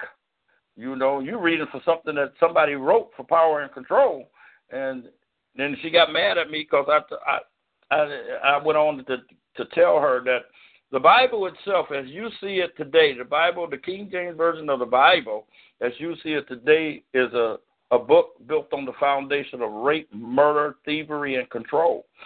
Mm, mm, The fact. Read it carefully. Read it carefully, and and and, and you'll see that it's all the whole foundation of the the biblioheliothek or the Bible, what they want to call it, is built on murder, rape, and thievery and control. Yeah. Uh, You know. I, I, I want to um, add something to that. Mhm. Uh, to what Mr. Foster said, and I just want to appreciate everything that he said. Um, uh, yeah, I, I really don't want to be off the subject too much. Right. But uh, when I when I was looking at Jesus uh, at some of these churches, and I read uh, Revelations uh, one uh, twelve to uh, one fifteen, um, it, it just didn't match to what the Bible is saying. And uh, the first thing that people will say that, uh, well, uh, it doesn't matter what Jesus looked like, but here's two facts: uh, Jesus is coming, and it mattered to the disciples. I said, if it matters, matters to the disciples of what he looked like because they gave a description about Jesus.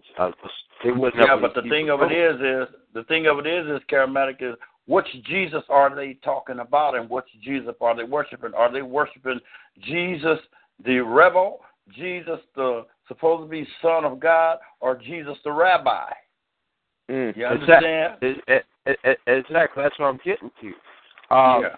See, the uh, white Jesus, supposed to be Jesus, is Cesare Forte. Right. Mm-hmm. Came from the Roman. Came from the Roman Catholics. Yeah. Yeah. And people are. Uh, God says beware of false idols. And people, and we are. And I believe we are in Revelations right now. And when people begin to understand that when they was birthed from the Yoniverse, when they was being created inside the Yoniverse, that God gave them everything within their DNA structure to overcome this earth. We choose to not to overcome this earth. We do. We make the prime decision not to overcome this earth. And and and if you people don't even know what they're reading because if you really look at the Bible in its present thing, the Bible is not a holy book. The astrotheological hybrid or the Helios Bibliothek, whichever one you want to call it, if you read it correctly, you will understand it's the study of the sun. Real talk. Research it, Mm-hmm. and you'll find the truth. Believe me. You, I just just want to say to our listening audience, when you tune in the Exceptional Scribbles Show, I promise you, every week we go deep and we cover a lot. We don't just talk about specifically just composition and the writing process. We go into spirituality talk. We go into health talk, and that's um, health of the body, the mind, and the spirit and soul. So, um, just for those tuning in, they're probably like, well, where are they going with this? Listen, this is what happens on this platform in this program, and I do encourage it because we need to study. We need to read more. We need to gain understanding, and a lot of times we lack understanding or overstanding Mm. We don't subject ourselves to study. We're not Mm. students. We're not students. A real student is a lifetime learner. Mm, absolutely. Doesn't matter how many That- degrees they have. They can travel every continent and they can live in them all. But they're never going to close their mind to new information. That's a real student. And I want to challenge all of our listeners to become, if you're not one already, become a real student, a lifetime learner. You will grow intellectually, spiritually, socially, emotionally, in every aspect of living. You will grow to your fullest potential and reach your fullest potential if you become a real student. And that's my Mhm. for this I, program. I totally agree with that. Um, and I and I um, as a matter of fact, I have a science to uh, learning uh, called Kogar Revolution. I, I put it on my blog. Um, one of the things that uh, that I want to teach is that uh, it's very important to absorb what we uh, study. Mhm. In other words, uh, how much is in your mind and how much, how many times do you have to go to your book? It's like uh, your studies become you as you study. Um, you know, I, I can break information down in 60 ways. I uh, so I I do want to uh, teach people to learn uh, information in a fast-paced way. That's right. To learn information fast. that is significant. We're in the internet age. We're in the age where information comes at you in so many directions and fast. And if you cannot break it down in a fast manner, you will be behind the times. So I do want to challenge everyone in that regard as well. Um, learn how. It's an art to that. It takes study, practice. As Mr. Boston mentioned, it takes practice. You got to rehearse. You got to practice. You got to be diligent. That's all we're saying. Be diligent. If you're diligent at achieving a goal, you will achieve it, and you will become a master. That's how masters become masters. They're diligent. They don't just do a thing for a few hours a day and then the next day drop it and then pick it back up three days later. No. Every day. Every day. Um, I watched on BET and I didn't plan to watch it one night. I just happened to be up and I was finished doing everything else that I needed to do that day. And there was the um movie about New Edition on BET and I rarely watch BET. Um and I was watching it and I was like, okay. Now I was young during the time when they came out as a as a musical group, New Edition. And I remember when they came out. I was I think I was like fifth grade, sixth grade. Yeah, they grew up. They grew up. They grew up exactly four blocks from where I live at right now. How about that? Mm-hmm. And then I I watched the show and I'm like, whoa!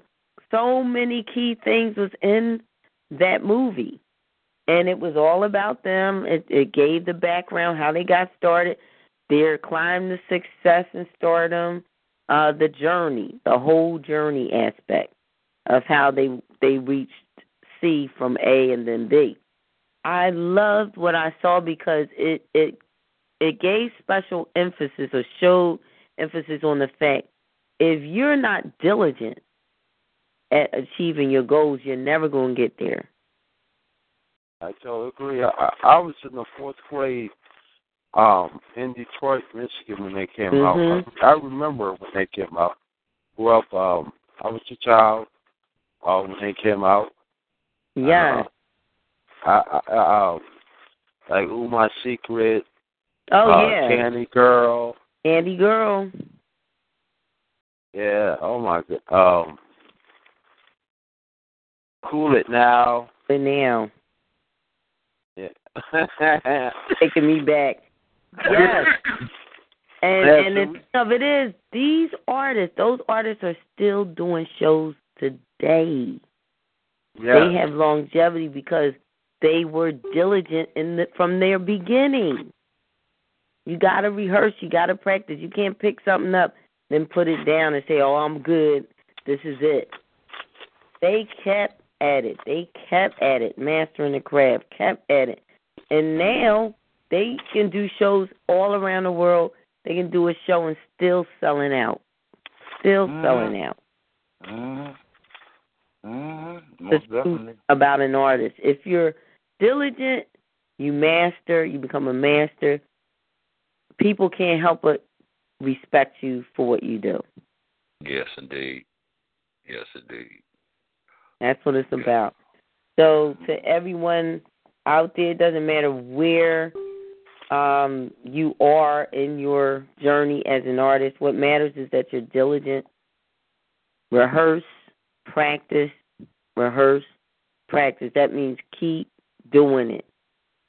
Keep doing it. Keep at it. Don't put it down. Don't put it in the closet. Don't hang it up on the shelf. I mean, if something happens in life, because we know life happens, if something happens in life where you just have to take a sabbatical, you got to for health reasons. No, I said for health reasons.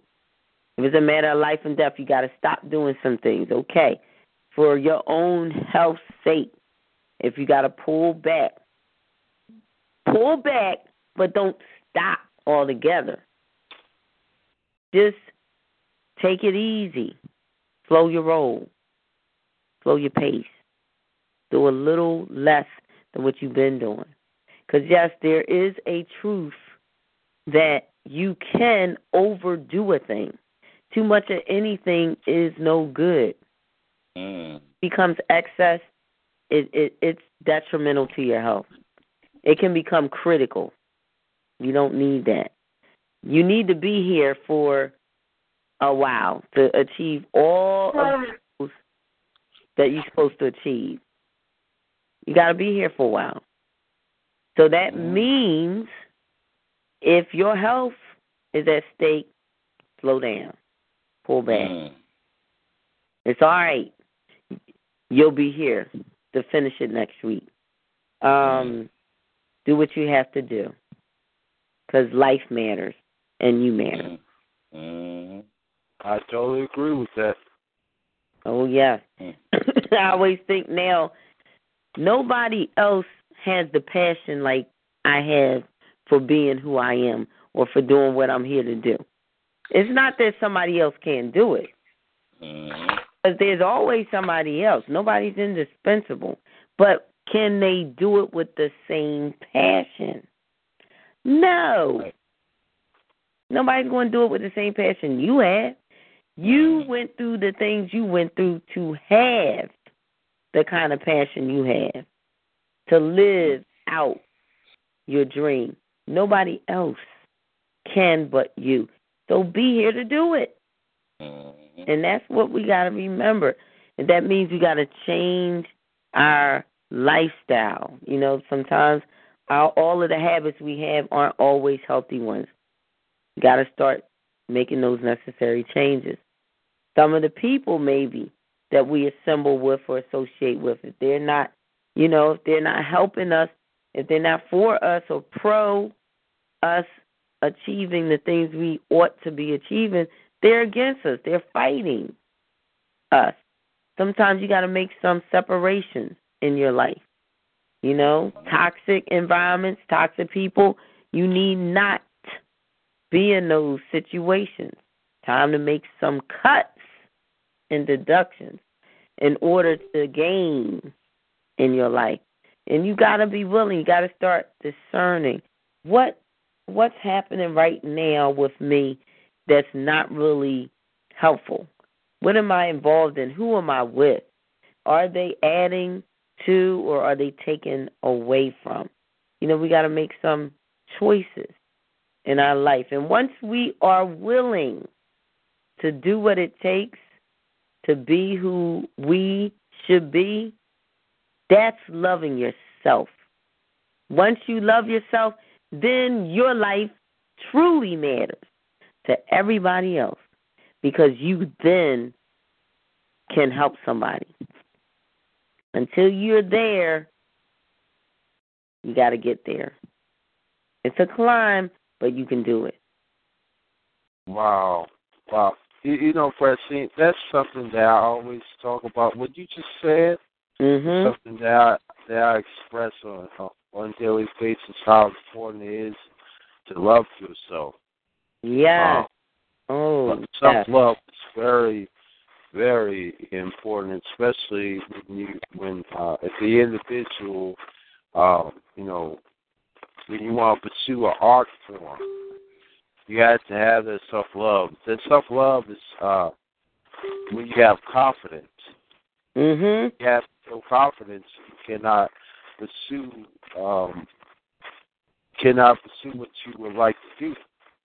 So I, I believe that um, have to have that love. You have to have that determination that nothing can stop you. Mm. I heard that. Once you're there, I really believe you're invincible. I really do.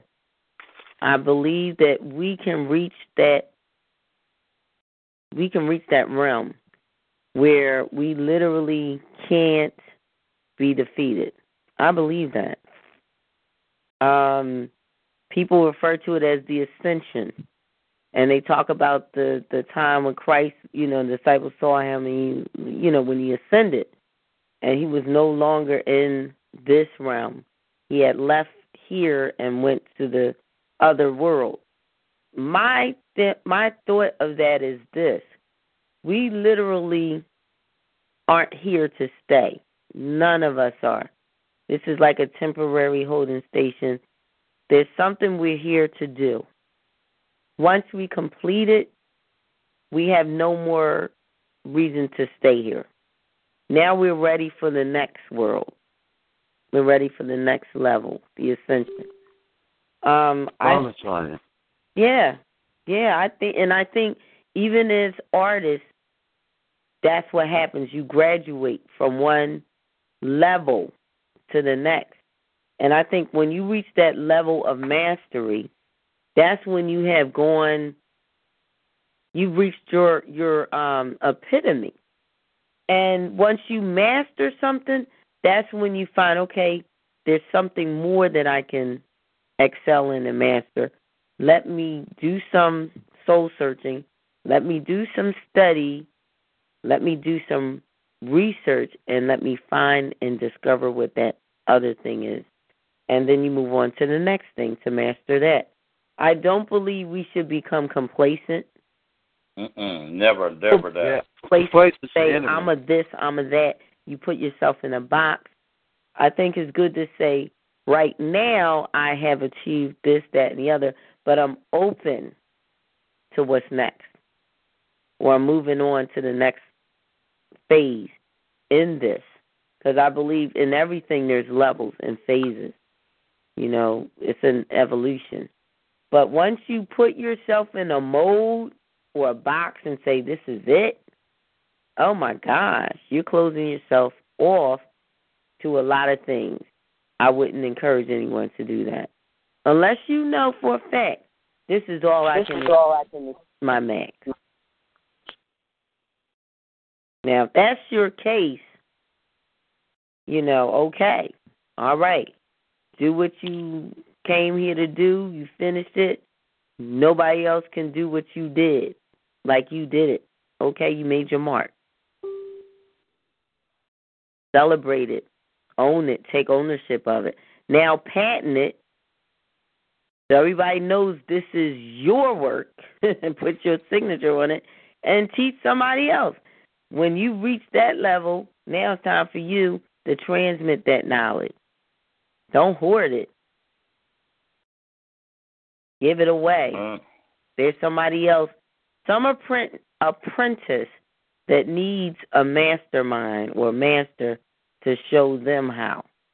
And you can be instrumental in molding them, cultivating their mind so that they too can be a master someday and train someone else. So it goes on and on. It's like the gift that keeps on giving. That's the way knowledge works. Mm-hmm. That's supposed to go. Now, you got some people that's just top heavy, they just heady and they don't care about nobody else. They want it all.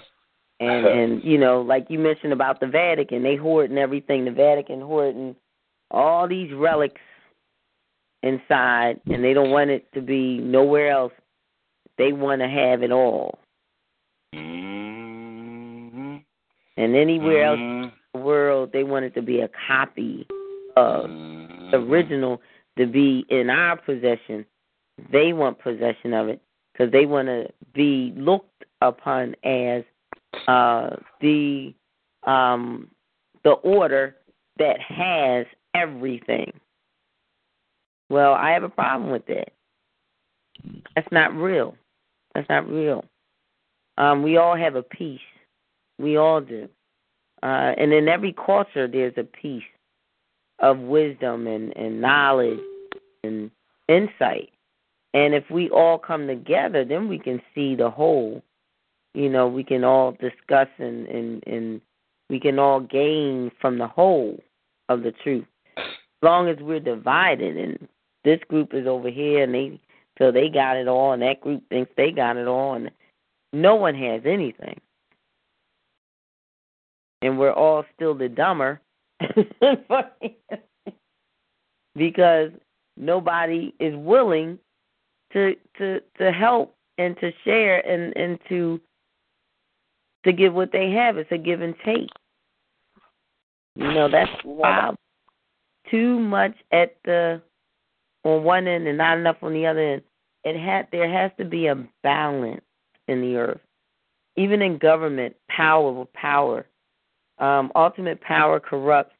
If too many or too much power is just in the hands of one, there's a problem with that. Some people might not so. And look, dealing with it now. Mm-hmm. Now, when you have somebody in authority and they really want to just have every uh, ounce and, and modes of control at their disposal, and they don't want to distribute or delegate, this is what you see chaos, you see confusion. And that's what we're dealing with now. Hopefully, people's eyes are open so when 2020 comes, mm-hmm. you know, we can get them out. um, I'm just saying, you know, we don't have to live like that. Now, I mm-hmm. understand the powers that be, this was what they gave us, literally. Mm. Population vote was for a different candidate. But here in the U.S., we have to open our eyes and understand.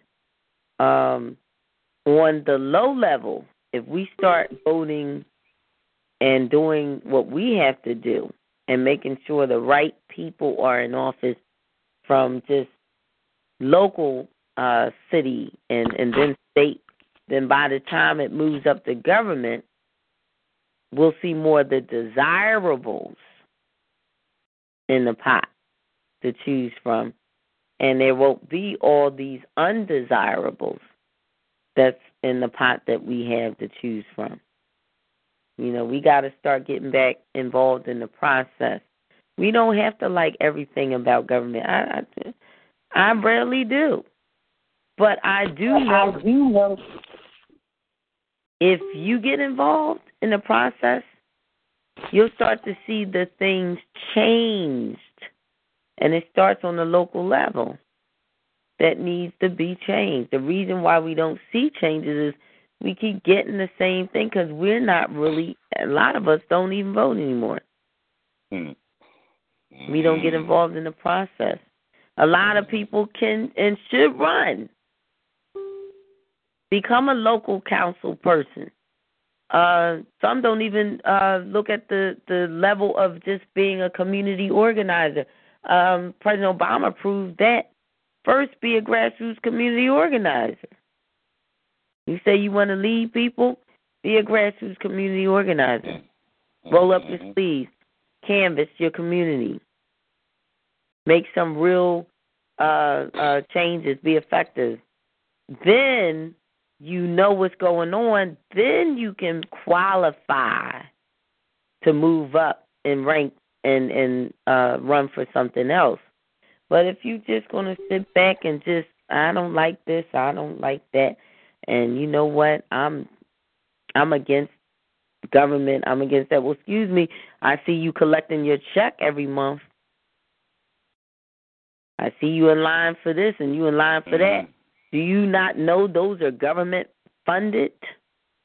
Mm-hmm. See, you know, people say they against something, but are you really against it? If Man, you in those checks, Uh, Francine, I'm I'm I'm I'm glad you said that because I was looking at, well, uh, you know, I'm in I'm in the in the in the the policy, um, the policies and laws of mm, mm-hmm. of, of um, the policies and laws of uh, uh, I'm in in policies and laws of the social welfare policy, and you know I it's, it's doing the studies and stuff like that. You know, the government this government gives corporations billions and billions of dollars to help the social construct of America. Yeah. And yet these big corporations look down on people who are on welfare. And so I explained to my teacher the other day, you know, doing a collaborative session with the class, and I and I explained to them some stuff that they didn't know, and I and I and I I, uh, I, I went on to explain in the in the New Deal, when the New Deal came about, and they made social welfare. For, they didn't make social welfare for black people. They made social welfare for white people. Mm. And I went on to explain to the teachers this is things that they don't know because they only go by what they've been taught as professors and stuff. But I said, do you understand that there's more white people on welfare rolls than there is minority people? And mm. then she said, I didn't even know that. And then I went to go do the research, and then I showed her, and then she was like, Wow, I didn't even know that. I said, But what justifies the American, the United States government taking taxpayers' money and giving it to billions of dollar corporations who dictate mm-hmm. our social welfare policy? That don't make sense. You know, and she was like, Wow, wow you know, tell her asking me, well, why you need to you need to you need to apply for a teacher certificate. and she was like, because I was teaching them things that they don't know. See that, and that's what get them. And I said, well, one thing about me is that I I research and I do the research and not I, I research beyond the book you know, way beyond the book because the book is only going to tell you something from one person's perspective, from the person's perspective who wrote the book. And I don't believe everything that's in a book. Mm-hmm. And she said, and she was like, wow. Oh, and I forgot to tell you too, um, my final paper, I did post it. I got an email from my teacher, and she Hmm. said, you got a 100% on the paper, and she said, you write so eloquently. How do you do it? That's what she says. I posted the email on my on my page, you know. But she said, you write so eloquently. And, I, and by the way, I got an A in that class, and I got a a B in infinite math. You know what infinite math is, right? Infinite math. Oh, infinite. Uh, yes, infinite math. Mm-hmm. Yeah, mm, yeah, yeah. Intuitive calculus. Um, my God. Yeah. Yeah.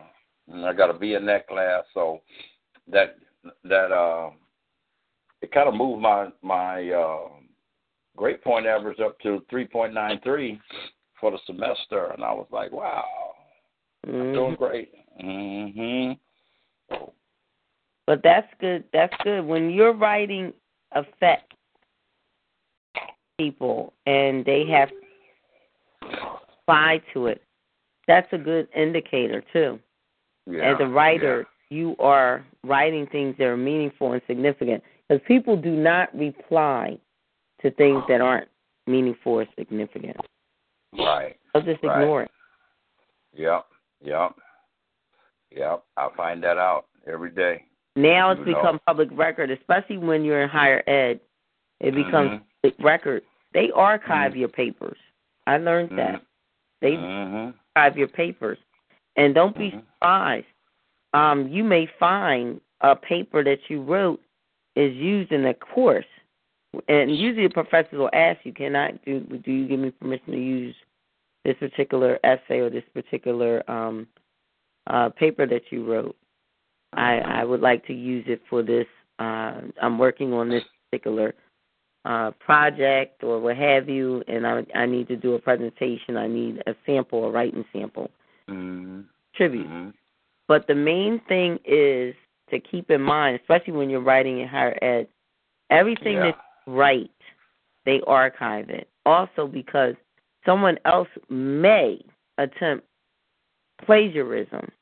That's the yeah, we we I- have this thing. I We feel. have this thing on our blackboard too. Because when you write a when you write a paper, you have to submit it to Safe SafeAssign, Mhm. and when you put it into SafeAssign, it comes back and tell you if you, it'll, it'll come back and tell you where you took it from. Someone does write something, and it was a any at in any of the writing. It was part of your work. That person can literally be exposed. Yeah, and that's why it's so important to cite your work. It is so important to to cite it. You know. So, and and just know that from the moment you submit it, it's already documented as your your writing. So anybody else comes behind you, if they don't quote you in it and say quoted by, they're in danger of plagiarism. hmm It's very important that people are aware of that as writers. That's another aspect of writing. You got to get into the academia writing, um, uh, teaching what the rules are on this. We got to do that as well on this platform because people need to be aware. You know, there's certain rules when you're writing and you're in higher ed, and certain rules when you're writing and it's for a paper, um, a local paper in journalism. Certain rules when you're writing as a creative writer. There's certain rules as a technical writer. So writing is more than just one specific order. There's a mm-hmm. there's a difference between technical mm-hmm. writing and creative writing. And mm-hmm. need to know what the difference is, what the rules are. Follow those rules, you'll have success. Follow those rules and you'll have success. If you don't quote people, there was an issue on social media, I remember, and someone got blasted.